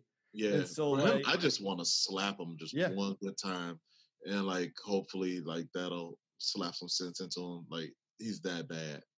And, and that's a lot saying, like I'm saying from you, coming from you, because you're like a very I'm- compassionate, like you're one Yeah. of the, you, I don't know. I, I can't think of anybody comes in my head right now. There's like, oh, I mean, there's a monk in uh, Zen Center and stuff like that. Maybe a couple people. They might be a little bit more compassionate than you, but besides that, Yeah. like you are there. It like I, you- I, I try not to be violent or anything like that, but this guy, he's just he's so ignorant to where I'm just like, what is wrong with you? Like, what is he's that bad to where I'm like, I just want to slap him.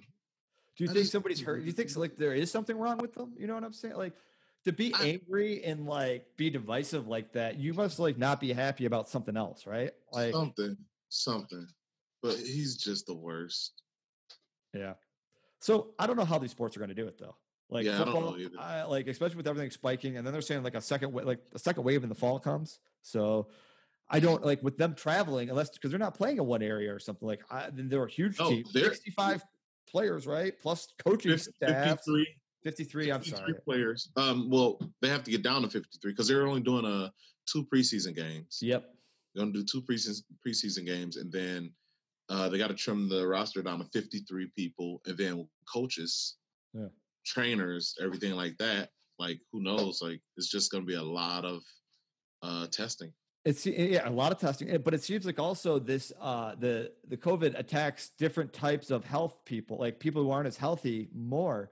And I don't know if linemen, I mean, I know they work out a lot and stuff like that, but will that affect linemen more, especially when they're the ones in each other's faces and stuff like that? Like, could that Yeah, have? I mean, I don't you know. Have, you, I don't because I don't think that the football. I don't think football teams are going to be in a bubble like that. no, that's what, yeah. You know, because they're going to see their families and everything too. So, I mean, are you going to have to test every week and then, you know, and and like with football, you're missing two games. Yeah, You know, what I mean? if you Oh. test positive, you're missing two games. at least. Yeah.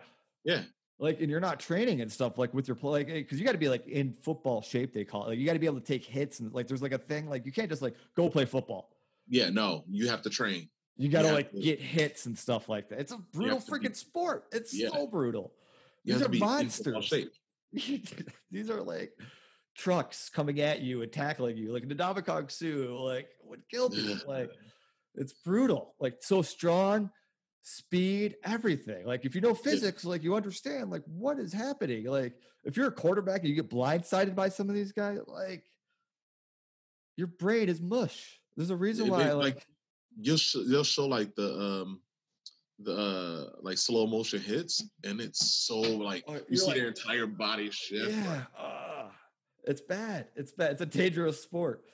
Uh, so I don't know how some of these sports, baseball uh, maybe, but a lot of there's David Price. He's not playing. Mike Trout saying that he's thinking about not playing. He has a Yeah. kid coming. Like, so yeah, what you know, like it's just it's crazy. And again, how do they deter like this whole season? If they do try to play it out, like if certain players get it, who do you determine it can't play the next game and stuff? Like if they had contact and other, then maybe they don't test positive. Do you still have to quarantine them for like yeah it's to be nuts. So, uh, like coaches aren't coming, you know, older coaches, they're doing like remote trainings and like videos and stuff like that. Yeah. Like, yeah mma fighters because like the only thing that's been able to be done like uh really is like uh ufc yeah, you know at least in America or, or- yeah, like I think some soccer, there's soccer going on and stuff like that. yeah but yeah soccer's yeah. going on and everything We don't even like, care about soccer here in America.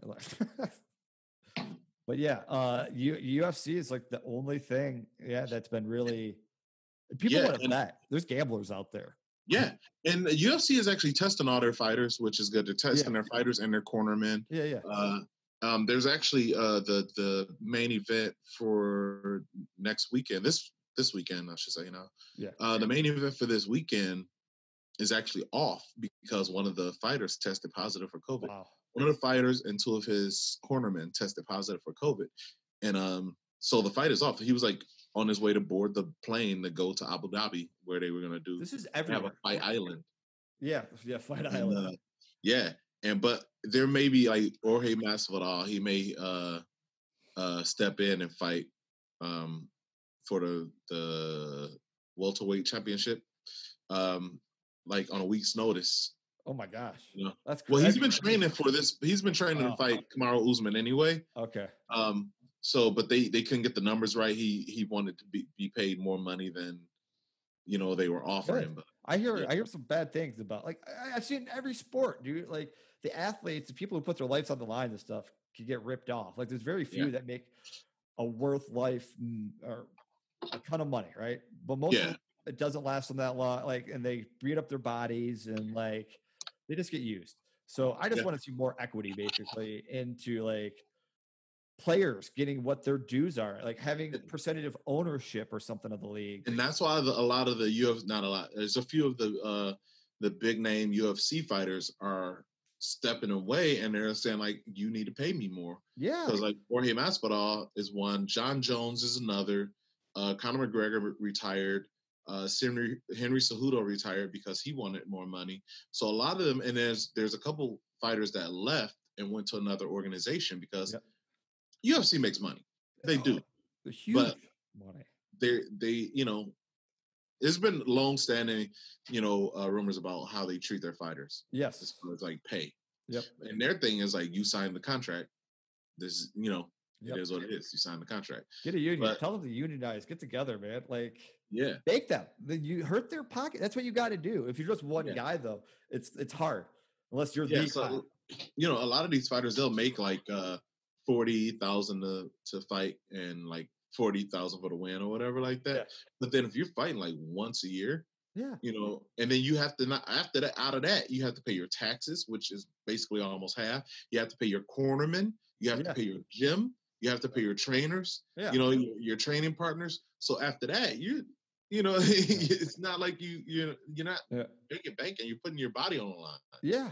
So like I can see why a lot of these fighters want more pay. Yes, demand it. I, I I think you should demand it. Like again, I'm all, I'm just trying to look at things and how we can get better. Uh, I'm missing what baseball player said it, but like, um, like in schools and stuff, we see it. We go back to schools, like the money for sports and stuff like that. Like rich kids get such an advantage because of the equipment, the training, the any resources involved, the traveling that becomes involved in it. Like it, it's expensive to play baseball. You got to have money, and it's a. Yeah. It used to be a sport that like was cheap, Same right? thing with hockey. Oh, hockey. you know, hockey was like invented by either Native Americans or African Americans, like in Canada or something like that. But it just became. You can look at the history of it, and it's crazy. And uh but it's become a sport where it takes money to play. I played hockey Yeah. many years. It's expensive to play. Yeah, I, I've never played hockey. I've I've been on the ice once. Well, if if you don't have access to it, like, Yeah. how are you supposed to get good at it? Like, it doesn't make so.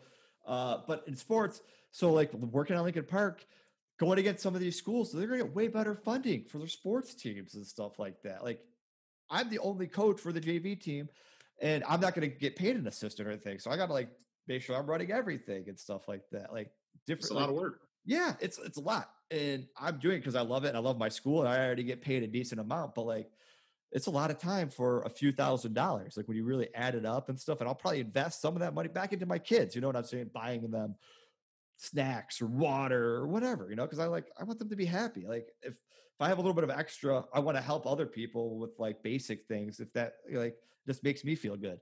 So. Right. Uh, I'm excited. I'm coaching JV soccer, but again, I doubt we're gonna. I, more and more, I'm like, no way, no way, we're playing, right? There's no way. Yeah, Like, I get the importance of normalcy and being able to like have like fun and for kids, but like, it's not worth it. no, no, It's not not, worth if it's it. gonna like you know. One person is too many to like die or something in my school, right? One kid's Yep. parent or something that's too much. It's not worth it. So, um, so I don't know, Des. I do want to talk Lions. One one thing, because Lions, I do like a couple, a little bit. I'm a Lions hater. I am a Lions. Huge. oh, you're a uh, hater? Yeah, I'm a hater. Oh, I, I've I've loved I've supported them forever, 30 years plus years. I hate the organization. I hate the Yeah. organization. I don't think they care. Again, like I I have an owner's mentality of like not they don't care. Again, it's a dollar lot dollar. I know Martha Ford stepped down or whatever and gave it to Sheila Ford, another person that doesn't care. I hate I hate these oh, it's like a club for these owners. They get to decide who's the owners of like these teams. Like if it, like it comes from the outside and someone wants to buy it, like they get to decide. They're the gatekeepers of all this. There's no representation. How, how can in basketball your representation of players be dominantly percentage one, and then like when you look at front offices or like analytics, and it's another. Like there's no connection. right. Uh, man. So, but football. I know you're a Stafford. You like Stafford. You've I do. I do. He's honestly, he's the best quarterback we've had in my lifetime. probably he's definitely the most talented. Yeah. Uh, he can make any throw. I mean, he throws maybe a little hard, too much. So you know, like he puts a little too much on it sometimes or whatever. But he can make deep throw. Like he's got the zip. I mean, he's got a great arm. But yeah, he's like again, it's the organization. Like uh, if he was with another team, he probably would have at least more playoff wins, something, right? Like Yep. something. Yep. Uh, got nothing. Lions are cursed. who they're- cursed? they're cursed. uh, who did they say somebody cursed them? Bobby Layne. Bobby Layne, right? Yeah, The it's Bobby Layne cur- curse. It's been like Yeah. 50 years or something. I like the bet. Yeah. Yeah, we, Uh, we did that in the uh, uh the Detroit musical. oh yeah. yeah. Oh Yeah. We covered that in that. Yeah. Sean wrote that. Who wrote that in? Sean. Well, uh I'm pretty pretty sure Sean wrote that one in. I, I can see that. Okay. Yeah. He's not a Yeah. huge sports guy, but he's at least like knows what's going on and stuff He- like that. he's very knowledgeable. Yes. He's very knowledgeable. Yes. Maybe not about the sport itself, but like, yeah, like, yeah. About what happened in Detroit. Yes. Yeah. He's a historian and stuff like that. yes. uh, he literally is. He would get he gives tours for company in Detroit, like about history and stuff like that. So I'm not joking about that. Um, but I, I I wish Lions, you know, because I've tried to sell my my allegiance in football. Nobody's really paid me enough. But I would be I would switch my allegiance to whoever signed Colin Kaepernick in a heartbeat. Probably whoever went out and did that, I would be like, all right, I'm I'm a supporter of you right now because I do not like the Lions. I Yeah. am not a fan. I wish the Lions would do it because I feel like he would bring so much to the community. Like he goes and helps mentors kids and runs programs and stuff like that. Yep. You would get your money's worth tenfold just by how the leadership you would bring to the the youth and the community. Yeah, they uh he he the one place he probably wouldn't go is probably like New England Yeah. because they're like near Boston and Boston is notorious for Yeah. yeah. Yes. yes. For sure. But it's all it's all fun and games when they win a championship and they tear down their freaking cities and stuff like that over that. You know, woo, baseball, let's put fires and stuff like that. Yeah. It's cool. Uh, but I do like the Lions draft. I can't hate on their most recent draft. Uh, I think they could have done better with their first overall, their first round pick by like moving him. Like they're just not good at playing poker. I feel like they showed their hand and nobody like nobody felt for like, oh yeah, we might pick uh the quarterback from Alabama. How do you say? Oh. Tua. Yeah, Tua. Yeah, they- right? Yeah, they everybody knew Everybody knew. they were picking from the Not good at poker. They couldn't bluff. They couldn't do anything. They, they should have been able to do something with that pick. Got a little bit more. I don't care. Something. Because you could have got your guy a little bit later still. And I think we I needed he him. could've. We needed him because we lost Yeah. Slay. Yeah, I just yeah, I just didn't like that pick up that high. Yeah. That was no. just really high for that pick. I think a good GM would have done something a little bit more with that. It's not. A, it's Yeah. not like the worst thing ever, but it's, they could have done more. And I, uh, that's that's the. I feel like that's the Lions. That's a lot of these organizations. They don't know how to like coming from a fantasy baseball deep uh, league player. You know, so you, I don't, you just got to know like certain things. You got to know, understand other people's personalities and how they're thinking and stuff. Like they just don't think outside the box. Most of these organizations in Detroit, I feel like, and Yeah. the Lions including. The, the Staffords put their house up for sale. Um Yes. like before the draft and everything. So they could have used that. Yeah, could have right? used that to Right. like, you know, to sell the whole tour thing. I would even talk to Miami Matt. to move up. right? Huh? I would have went and talked to Matt, like, "Hey, man, can we, you know, hey, you're tr- you're moving and stuff. Can we like Yeah, use because this?" she just yeah, she just wanted to be away from the water because they, Yeah. they're young kids. yep, You know. yeah, but they could have used that for sure. So yeah, they could have it's not totally smart like that, right? Go watch Draft Day or whatever that Kevin Costner movie is, where he drafts. Yeah, that was a good movie. that That was a really good movie. oh yeah. Um, but I do like uh, their second round draft pick though, uh, D'Andre Swift, who fell to us, and I, like carry on, but I think you can have more than. I think this is a league where you need more than one running back and stuff like that. So I'm Yeah. good things. That's what this that's what this this league is now. You you rarely have uh the Adrian rarely have like one running back. Ricky Williams when he was running at the ball Yeah. 500 something times because you can't take that. Your body can't take that. That's why Ricky Williams stopped playing for a while. His body was destroyed, and people got on him like, blah, blah, blah. like New Orleans ran him and Miami like ran him to death. Man, he was a good guy. I know he like smoked ganja and stuff, and people like to like make him th- like look like he was crazy because of that and stuff. But like, what would you do, man? You don't understand what that feels like. Did you see Jerome Bettis when he was here and they were doing like what he would have to do week in and week out to maintain his body just to get ready for Sunday, man? Jerome Bettis at the end of his career, he could barely walk down the stairs. Yeah, Mondays and Tuesdays he couldn't move. It was like he was in bed, and then like Wednesdays you'd like start like walk. Like yeah, it was nuts at the end of his career. Uh, Yeah. Thank God he got you know at least got that Super Bowl, I guess, to like Uh, Yeah. Even though he when he came home, he totally could have worn a Mackenzie Stags uh, Ah. high school. Could have Yeah. worn a Mackenzie Stags jersey to like represent a Detroit high school. Um, one of my biggest gripes with uh, Jerome Bettis was that he didn't give back to his high school. Like we didn't even have a scoreboard. You know what I mean? Like he went to high, the same high school I went to. We didn't have a scoreboard. We, our field was crap. You know, he could have given back. Just wear the jersey. Wear the. Mackenzie Stags jersey. No, but he wore the Notre Dame jersey. I'm like, why are you what? And all the all the people that he's with are wearing his jersey, a Notre Dame jersey. I'm like, you're playing in Detroit. yeah, Perfect opportunity. Wear your high school jersey, a Detroit high school jersey. be proud. Like, Be proud. I know. But you pick Notre Dame, which is not in Michigan, not in Yeah. Detroit. Big rivalry of Michigan, if anything. Yeah. like Come on, Michigan. State or Michigan don't like Notre Dame. we yeah. So know your audience. Use that to your advantage. Uh, but yeah, no, that's a big thing though, right? Like that's kind of what I'm talking about. Is like you often the people who struggle in certain communities have it hard and stuff. Once they like they leave out and they don't like that community could use that help. You know, that's what I'm talking about. Like a lot of the teachers leave in Lincoln Park or people who could help the city like leave and it's I get it because you have your own life Yeah. and your own area and stuff. That's why when you're removed from it, but we can hate still. I yeah. get it. One But I- thing that takes for a Lions fan is patience. That's one of the things I've learned as being a Lions fan is you have to be patient. patient like yeah we've been patient. We we haven't won. It's it's bad. It's bad. So uh did we hit all the sports? What, what other sports we got? We got we we talked did. pistons we talked hockey. Yeah. guys we talked lions. Um let's see i got some other notes. Don't forget to follow Dez at at Dez underscore walker on twitter. Um yeah, uh, basketball's talking about using their league and platform for social justice. I don't think basketball has a choice. You know what I'm saying? No. They don't have a choice. Again, the money, because they're the bottom line, and what they care about is money and dollars. And when your representation is, you know, nobody, if they all quit playing, who would replace them? You know what I'm saying? Like you wouldn't have a product. I mean, you have the G League, you know, but That's not the same. There's like there's no comparison. When we're talking No. about that level, like nobody's watching the G League. Like, come on. So No. uh, but I think the players in that uh have the most if they unify, have the most like uh, power within their uh sport. And uh again, I know there some people are out speaking about the whole Hong Kong thing in China. Dude, do not let China censor us, man.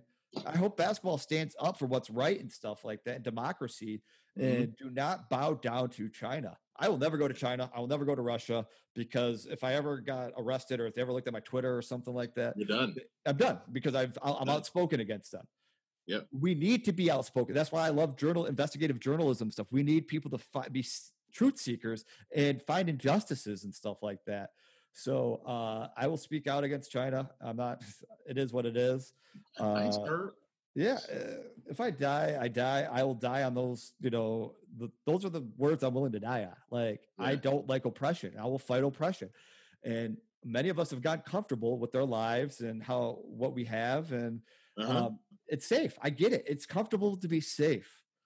Absolutely. I just want more equity and equality for you know that I have for everybody. I want everybody to live the life that I have access to and stuff like that. So I'm going to fight Which for that. is which is what you should do. You should have uh, like you should have that hope for the rest of your fellow human beings. Yeah, the humane. It's humane. It's humanity. It's like we're one human race. We're one Yep. species. Like this is just skin on here, right? Like what's really us is inside. We use what and and as I'm saying that, I understand though that like not everybody thinks that way. So we need to be aware of that. You might not, again yourself be racist, but you have to be understand. You have to be anti-racist, right? You got to be Yes. against. It's not enough just not to be racist yourself, but you have to be against it, and you got to fight it, and it's out there Yeah. and you can live oblivious to it. And I, they're going to call me. They're going to, you know, people might say that I have what is it, uh, white fragility or something or whatever. Uh, yeah. White guilt. White guilt. Yeah, right. White fragility is the opposite end of that. But white guilt. Uh, I just come from a place of experience and li- try to listen and talk to people uh, as an educator in the system of like we talked about Detroit schools and stuff. I seen the inequality and I under like I, I just seen it and I'm sick of it. And I just want like I think we could have a better, much better society if the bottom was just raised up a little bit. If we didn't have the homelessness and the the starvation and you, it happens when a pandemic happens and you see it explode even worse in these fragile ecosystems basically what they are right? Uh, the pandemic is hit minority areas of poor harder than anywhere else and unemployment's hit harder right and yep. I know, like uh, a couple weeks ago, Trump bragged because unemployment came up or whatever. But somebody, he did. Somebody, one of the reporters even spoke out. Was like, "Well, what was it for Asian Americans and African Americans? It both went in the opposite direction. So while he was bragging about economics and you know the the job rate, it did not affect minority people, the people who the pandemic affected the most and stuff throughout this. So um, just be aware of these things. Mm-hmm. And it doesn't make you a bad person because these things are happening, but we need to just be aware. Your lighting is going. Uh, it's all right. But uh, I, one last note: Tom Brady. Anything about Tom Brady? He's a Michigan guy, so him going to the Bucs. How do you feel about that? that's that? going to be interesting. I'm I'm excited to see it because the Bucs have a good surrounding cast, yeah. so it's going to be interesting. They need like Jameis turned the ball over a lot. Yeah, yeah. Um, but I think that I think it's, it's going to be interesting. I'm I'm excited to see that. That's another, what I'm really excited for. Another Michigander they were talking about. Supposedly, I heard is like maybe Antonio Brown too. I don't know. They're not. They're not going to go after Antonio Brown. He's been yeah. working out with Russell Wilson actually. Yeah, I heard that too. But I thought I yeah. saw somewhere that the Bucs might think about. Um, but I'm curious. I'm very interested in watching that, and then also the New England Patriots, who just on Cam Newton. But I'm curious to see, yeah. you know, who's the more important person? Was it Belichick or Tom Brady? Is it a yeah? That's why I want people to stop fucking up so we can like have a football season because there's so many interesting things that happened. Dude, that, you know. I, I, was so ready for baseball. Like I like I'm big into fantasy. I knew everything, and then like when did that all happened, like I stopped watching like everything. Like everything, I just stopped following sports. There was nothing going on. It was just you kind of had to like be involved, right, and with what's going actually going on. You know, yeah. As much as I love sports, like the world things are just as important. Um, Mike Trout not thinking about maybe playing. That would be huge for baseball. Like Mike Trout, the best player, maybe probably ever. He's on pace to be the best player ever. Up to this point, nobody's had a better career. Uh, even like Barry Bonds and stuff like that. So uh, he's just a great player. Let me see anything else. We talked. To, uh, those if you haven't seen it, Sacha Baron Cohen. Did you see that? Yeah, I did. He had a video of uh, Unite to Right or the Right to Unite protest or something. Please go watch that if you haven't seen it. We've talked it off politics and stuff like that, but that guy yeah. is he is hilarious. He's uh he's great. Um Redskins, Indians, probably changing their names. Probably. Guess so. Guess what made them do it?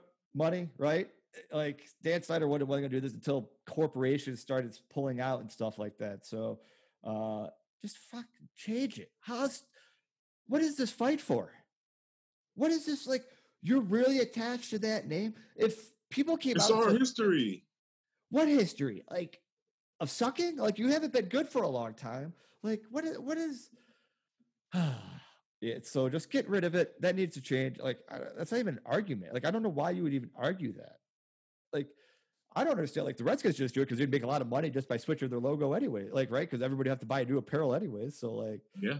But nobody cared when the Devil Rays changed to the Ray. Like nobody cares unless it's freaking something like this, and people think so, it's. Just, I mean, honestly, if you change it to the skins, that's fine like anything. The foreskins. so uh I don't know. I think that's I think we hit everything. I had I did not get through a lot of my notes last time. I got uh loophole, last dance. We talked about the last dance. Great documentary if you haven't seen it.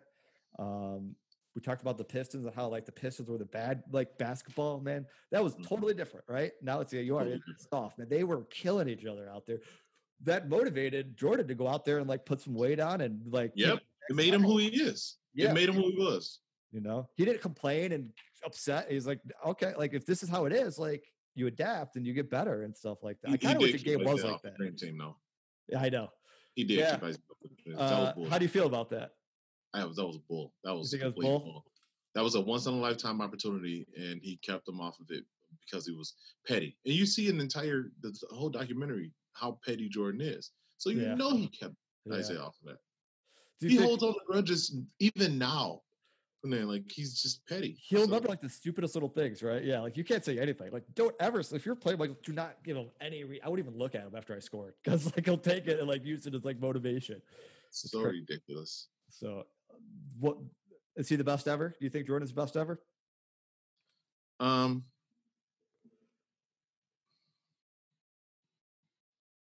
Yeah. you hesitated. I, I, didn't mean to put you on the spot. Uh, who who's? I don't want to because I don't want to admit it. No. Yeah.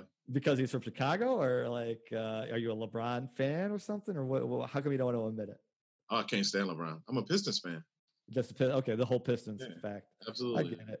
But you got to give credit where credit's due, right? Like as bad it is, like you got to respect the man for like his game and stuff. So as much as I would love him to have been a you know a piston, how great would that have been if he would have been a piston his whole life and stuff like that. Yeah. But Rodman too, man. Rodman is his own like documentary. Like he's met the leader of North Korea and stuff. Like Rodman is that guy, and he wasn't like that in college. I didn't know that, right? Like it was. Yeah, he was became like a character almost. Yeah. Yeah. whole entertainment and being at like a self promote, you know, knowing the entertainment side of the business and stuff like that. But man, just the 90s and the Bulls, like crazy stories. And the guy I love that I want to learn is for uh the coach, man. Freaking um Phil Jackson. Phil Jackson, man. The Zen master himself. Like just you got to know personalities, right? And that's what he did, I think, so well. Is like he, being able to handle Rodman. I think he quoted or somebody quoted as like, "You don't put a saddle on a Mustang" or something like that. Yeah, like, yeah. You got to know what motivates certain guys. Some guys need the rah rah coach. Some guys need the hard coach. Some guys just need to like let them be themselves a little bit. And it's a it's a it's a mentoring psychological type of game that you kind of play with these things. And Phil Jackson is the best when it comes to that. I think getting the best out of his players and stuff. So uh he's the man, I think. So and then he went to LA and won more championships. And so obviously he's had he's worked with some of the best, right? Kobe and Shaq. I mean, that yeah. helps. That helps but you still got to get the best out of your players too, right? Like some like look at Ausmus, right? We talked about what Leyland did, and then Ausmus came in with like some superior talented teams and like underachieved and stuff like yeah. that. So sometimes guys have the talent, but you still got to get it out of them because you can become complacent. Again, Jordan, I guess he was never a guy that became complacent. Like he kept winning and still like hungrier. Like I don't even know. I don't know yeah. how that happened. He stayed hungry. Just he made stuff up to stay hungry if he had to. Yeah, like, he made it up. Uh, all right, man. Well, thank you so much. You've given me a lot of time. This went on extremely long. Man, I appreciate. I just love talking to you. I really do. Time yeah, flies by talking. It, it uh, became easy, man. Yeah, it did. You know, like uh, I, am I'm, I'm looking at the time. It's like 1.30 now. So we've been on. I don't even know how long it's been. 11:30, at least a couple hours, right? So we've been yeah. on for a couple hours. Did it seem like it? That's uh. Nope. I don't think people are going to listen. If if they listen to this whole thing, I don't know if they're going to listen any much longer. Um, if you're still listening, thank you. I, you know what though, people do listen and then like go do stuff, right? Like, uh, so they do like it, and even like people that grew up with me from Lincoln Park and stuff, kind of like because a lot of times I'll have like Lincoln other Lincoln Parkers on and stuff that I grew up with. Yeah. So, um, hopefully nobody thinks I'm crazy. Uh, I, am just trying to, you know, voice my opinion and what I believe is right and stuff like that. Again, I know some people don't like politics with their sports. This might not be the podcast for you. Uh, yeah. You know? It's life. life. Yeah, right. So find your, you know, find another source that you're comfortable with. I get it. Uh, but I'm going to talk about what's going on in life around here, you know, and try to have fun. Be, you know, I think we talked about a lot of serious stuff, but we kept it having yeah. fun, we, smiling. It, was and, it was a good mix. Yeah, I know. Probably get some hate for it a little bit, but you know, mm. it is it's my show. Nobody's paying me to do this. Nobody I don't I support myself. So it's my voice. I do worry about like teaching though sometimes. Like, you know, if parents were to get listened and maybe they didn't agree with it, like how much voice they have. And if I'm yeah. saying anything wrong, you know, like I, I don't think you're saying anything wrong like that. Though. I hope not. I hope uh, my principal or anybody would support, you know, if they listen to what I said and stuff like that even yeah. if you don't agree. I'm willing to have a discussion. Let's talk about these. Let's be transparent. Let's pull out the numbers. You know, exactly. when we talk about policing, how much you get paid and stuff. Like, I'm sorry, I'm for, I'm not for abolishing the police, uh, but I'm for the funding. I want to take just like our military complex. I want to take ten percent or whatever something and yeah, reinvest that. Put it towards the communities. Yeah, sport. We could put it into sports. There you go, baby. Let's put it into like actual giving kids something to do. Get them off the streets and whatever. Like like give them mentors, pay coaches, pay for funding of these uh, fields and uh, ice rinks or whatever sports. Let's read so, social workers. I definitely think 100% we can reinvest this money that we put and stop taking things away from the we get products from the military complex, tanks and stuff like that, riot gear. Like, and please, I'm sorry, don't stop crime. They come to crime places after the fact. Exactly. Like go look at how many rape kits your city maybe have untested and you know like so like people argue well what are you going to do if you get raped? Like people people who get raped don't even want to go to the police anyways right? They don't feel like they're going to get protected. Nothing ever happens out of it and stuff like that. So that's another whole subject. Um, maybe i'll have somebody instead of two gentlemen just talking about you know i would like to have a, you know a, a, an aspect of somebody who's gone through it or if they're comfortable it's hard. It's hard though. Yeah. Because Yeah. nobody wants to believe you nobody wants to trust you and it, it, it, might be a guy that you might know that you might be might be a nice guy to you right? Yeah. that you're a friend. You've never seen this person do anything bad. No we got to call this crap out. Yep. injustice anywhere is not okay and that's to women too. Any type of minority women anybody who's oppressed i'm fighting against it. And if you are against it i don't know what else to say. Like I, i'm not going to apologize uh, for that so if you want to get me in trouble and you want to try to go to my school board or something again i hope i'm protected by the union support the union um, i'm just voicing my opinion and my experience and i know my students and my staff love me because I care, right? I just try to come from a place of caring, and I, I tell my students I love them, and that's probably weird to them, you know. But I mean, yeah, whatever. No, but I do. I want I want them. All I want is them to like have an opportunity to be their best selves, and I hope Right. that that happens, and I hope they give back to other people who are going to try to make that same trip or same dream and stuff like that. Like we talk about Jerome Bettis giving back. But I want to create that atmosphere where like, oh man, that place was great. And I want other I want to invest back into that community and stuff like that. So instead of just moving out and going into already a well-established community. So all right, man. I love you. I know we got we got I think we got to normalize saying I love you to each other and stuff Yep, like that. So um in this macho man dominant type of uh especially sports, man. You know, like it's weird saying I love you to each other and stuff like Yeah. that. And uh you know, so It's coming around though. I think it is, right? I think it is becoming more acceptable. And I think that will make teams great if you actually love each other and just be open about that. Cause like you're a brotherhood. You're going to war. Like that's how I treated sports. Like I'm going to war. And when I'm on a field, if I'm playing a sport, I'm going to war. And these are my these are my troop mates, right? Like these are my brothers that we battled together with and stuff like that. So um I'm all for unity. And I think we're better together, not divided Mhm. and that's how I try to teach sports. You know, like uh, there is bullying, something that happened in sports, right? The top players get a little cocky and they might talk. Like I'm trying to end that. I'm trying to squash it. trying to show them there's a better way. Like if we promote each other, like we could get. uh, I'm trying to build a program, right, that lasts longer than just one year for these kids. It builds onto each other and stuff like that. So I want to play sports, but I don't know if we're going to. And I'll leave it at that. All right, Des. Uh, maybe I'll have you back on sometime. Uh, check out, guys, Kumquat Corner. If you haven't checked it out yet, I think it's great. Find a, a topic that you might be interested. We have serious topics. We have unserious topics. We kind of went both ways. Um, they're meant to be fun, but educational at the same time and stuff like that. So, uh, anything you want to promote? You got anything going on? I know it's Nah, it's COVID. I'm just. it's chilling. tough out here right now, dude. Yeah, yeah. You know, no live performances or anything Nope, like just, that. Nope. Everybody just wear your masks and stop being stupid.